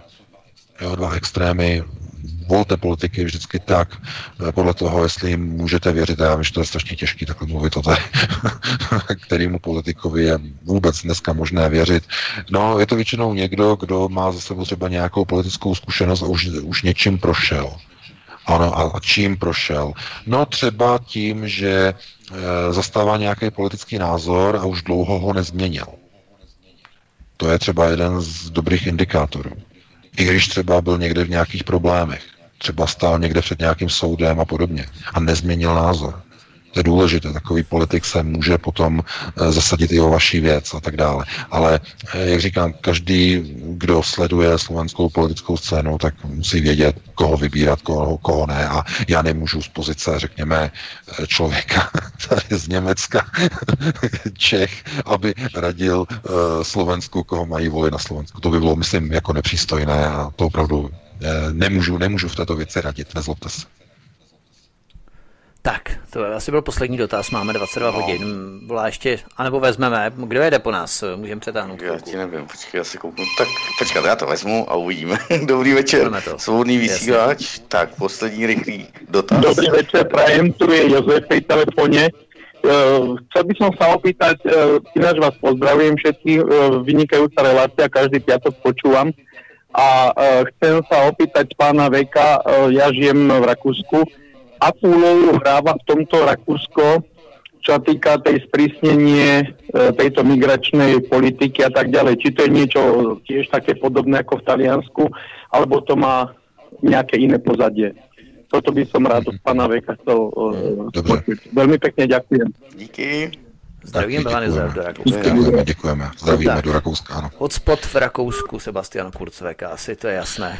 no, Sebastian Kurz je jasný, protože my jsme hovořili několikrát, jaká je úloha Sebastiana Kurze. Sebastian Kurz byl dosazený do své pozice jako takzvaný nový politik, nebo řekněme, aby dělal novou politiku v rakouské lidové straně. Protože co pocho- tyto strany, co pochopili, je, že v celé Evropě je nový étos, to znamená bourání a odstavování starých politických stran, které takzvaně chrání původní tradiční politické hodnoty. A aby tyto strany nezanikly, tak uh, museli do svého čela dosadit některé nové mladé figury. Proto Sebastian Kurz byl nasazen do čela velmi staré strany, která i profilově je velmi stará, co se týče e, rakouských voličů mimochodem. To lidová strana oslovuje především starší voliče, ale dali si do svého čela strašně mladého politika, e, který de facto měl úplně rozbourat jednu zásadní věc. To znamená, měl přitáhnout co nejvíce mladých voličů, kteří by jinak se mohli rozmělnit a rozpustit do různých jiných stran, které by mohly potom preferovat a mohly by umožnit, řekněme, výhru ve volbách e, svobodným. No, a to je, eh, to, to, zkrátka oni tohle to nemohli dopustit. Tak to znamená, že hlavně mladé lidi e, přitáhli na novou tvář Sebastiana Kurce, do nejstarší, nebo no, nevím teď, jestli nejstarší, myslím, že sociální demokraté jsou asi starší v Rakousku jako strana, teď nevím, bych neplácnul, ale eh, nasunul prostě mladé lidi jako voliče do strany, která oslovuje zejména staré lidi. Prostě huselský kousek, mimochodem. Jo. A vyšlo jim to. Vyhráli volby. Díky Kurcovi. Takže tohleto byla zkrátka kalkulace lidové strany, aby se nedostali k moci v Rakousku tzv. extrémisté. Rozna, rovná se svobodní. Jo? Takže, uh, ale pozor, nehledejte v Kurcovi uh, druhého Orbána. To by byla největší chyba, to bylo to samé si myslet jako Conte nebo Salvini, že jsou Orbán. To by byl brutální, fatální omyl. Protože můžeme říct, že Sebastian Kurz je krizový manažér lidové strany. Aby nepropadla, aby, ne, aby nevymřela jako politický dinosaurus, museli nasadit krizového manažéra, mladého, ambiciozního Kurce. A na rakouské voliče, hlavně mladé, to opravdu zapůsobilo. Takže takhle bych to uzavřel a máme, no už máme po 22. hodině, takže uh, bychom to asi ukončili přetahujeme. Petr ano, ano, rozloučíme se. Dobře, tak já vás nechám rozloučit, pánové. Tak já jenom se v krátkosti rozloučím a zdravím všechny posluchače. Děkujeme vám za přízeň. Samozřejmě budeme rádi, když budete naše pořady sdílet na sociálních sítích anebo posíláním e-maily vašim kamarádům, přátelům, známým.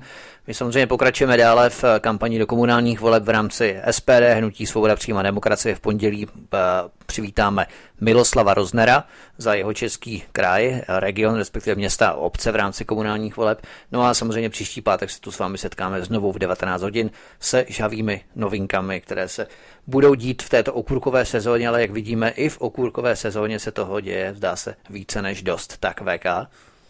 Já se také loučím, přeji vám krásnou dobrou noc nebo krásný večer, jestli máte ještě nějaké plány a opět se uslyšíme příští pátek o 19 hodin v pravidelném čase. Opět probereme aktuální témata za uplynulý týden, takže vám přeji všem krásnou dobrou noc. Ještě počkej na Skypeu. Počkejte si na Skypeu, já jsem tam pro, pro VK něco napsal ohledně připojení na Aeronet, tak si to pak přečtěte a já se také loučím. Mějte se krásně naslyšenou a Petr Václav už je hovory při víně nachystaný.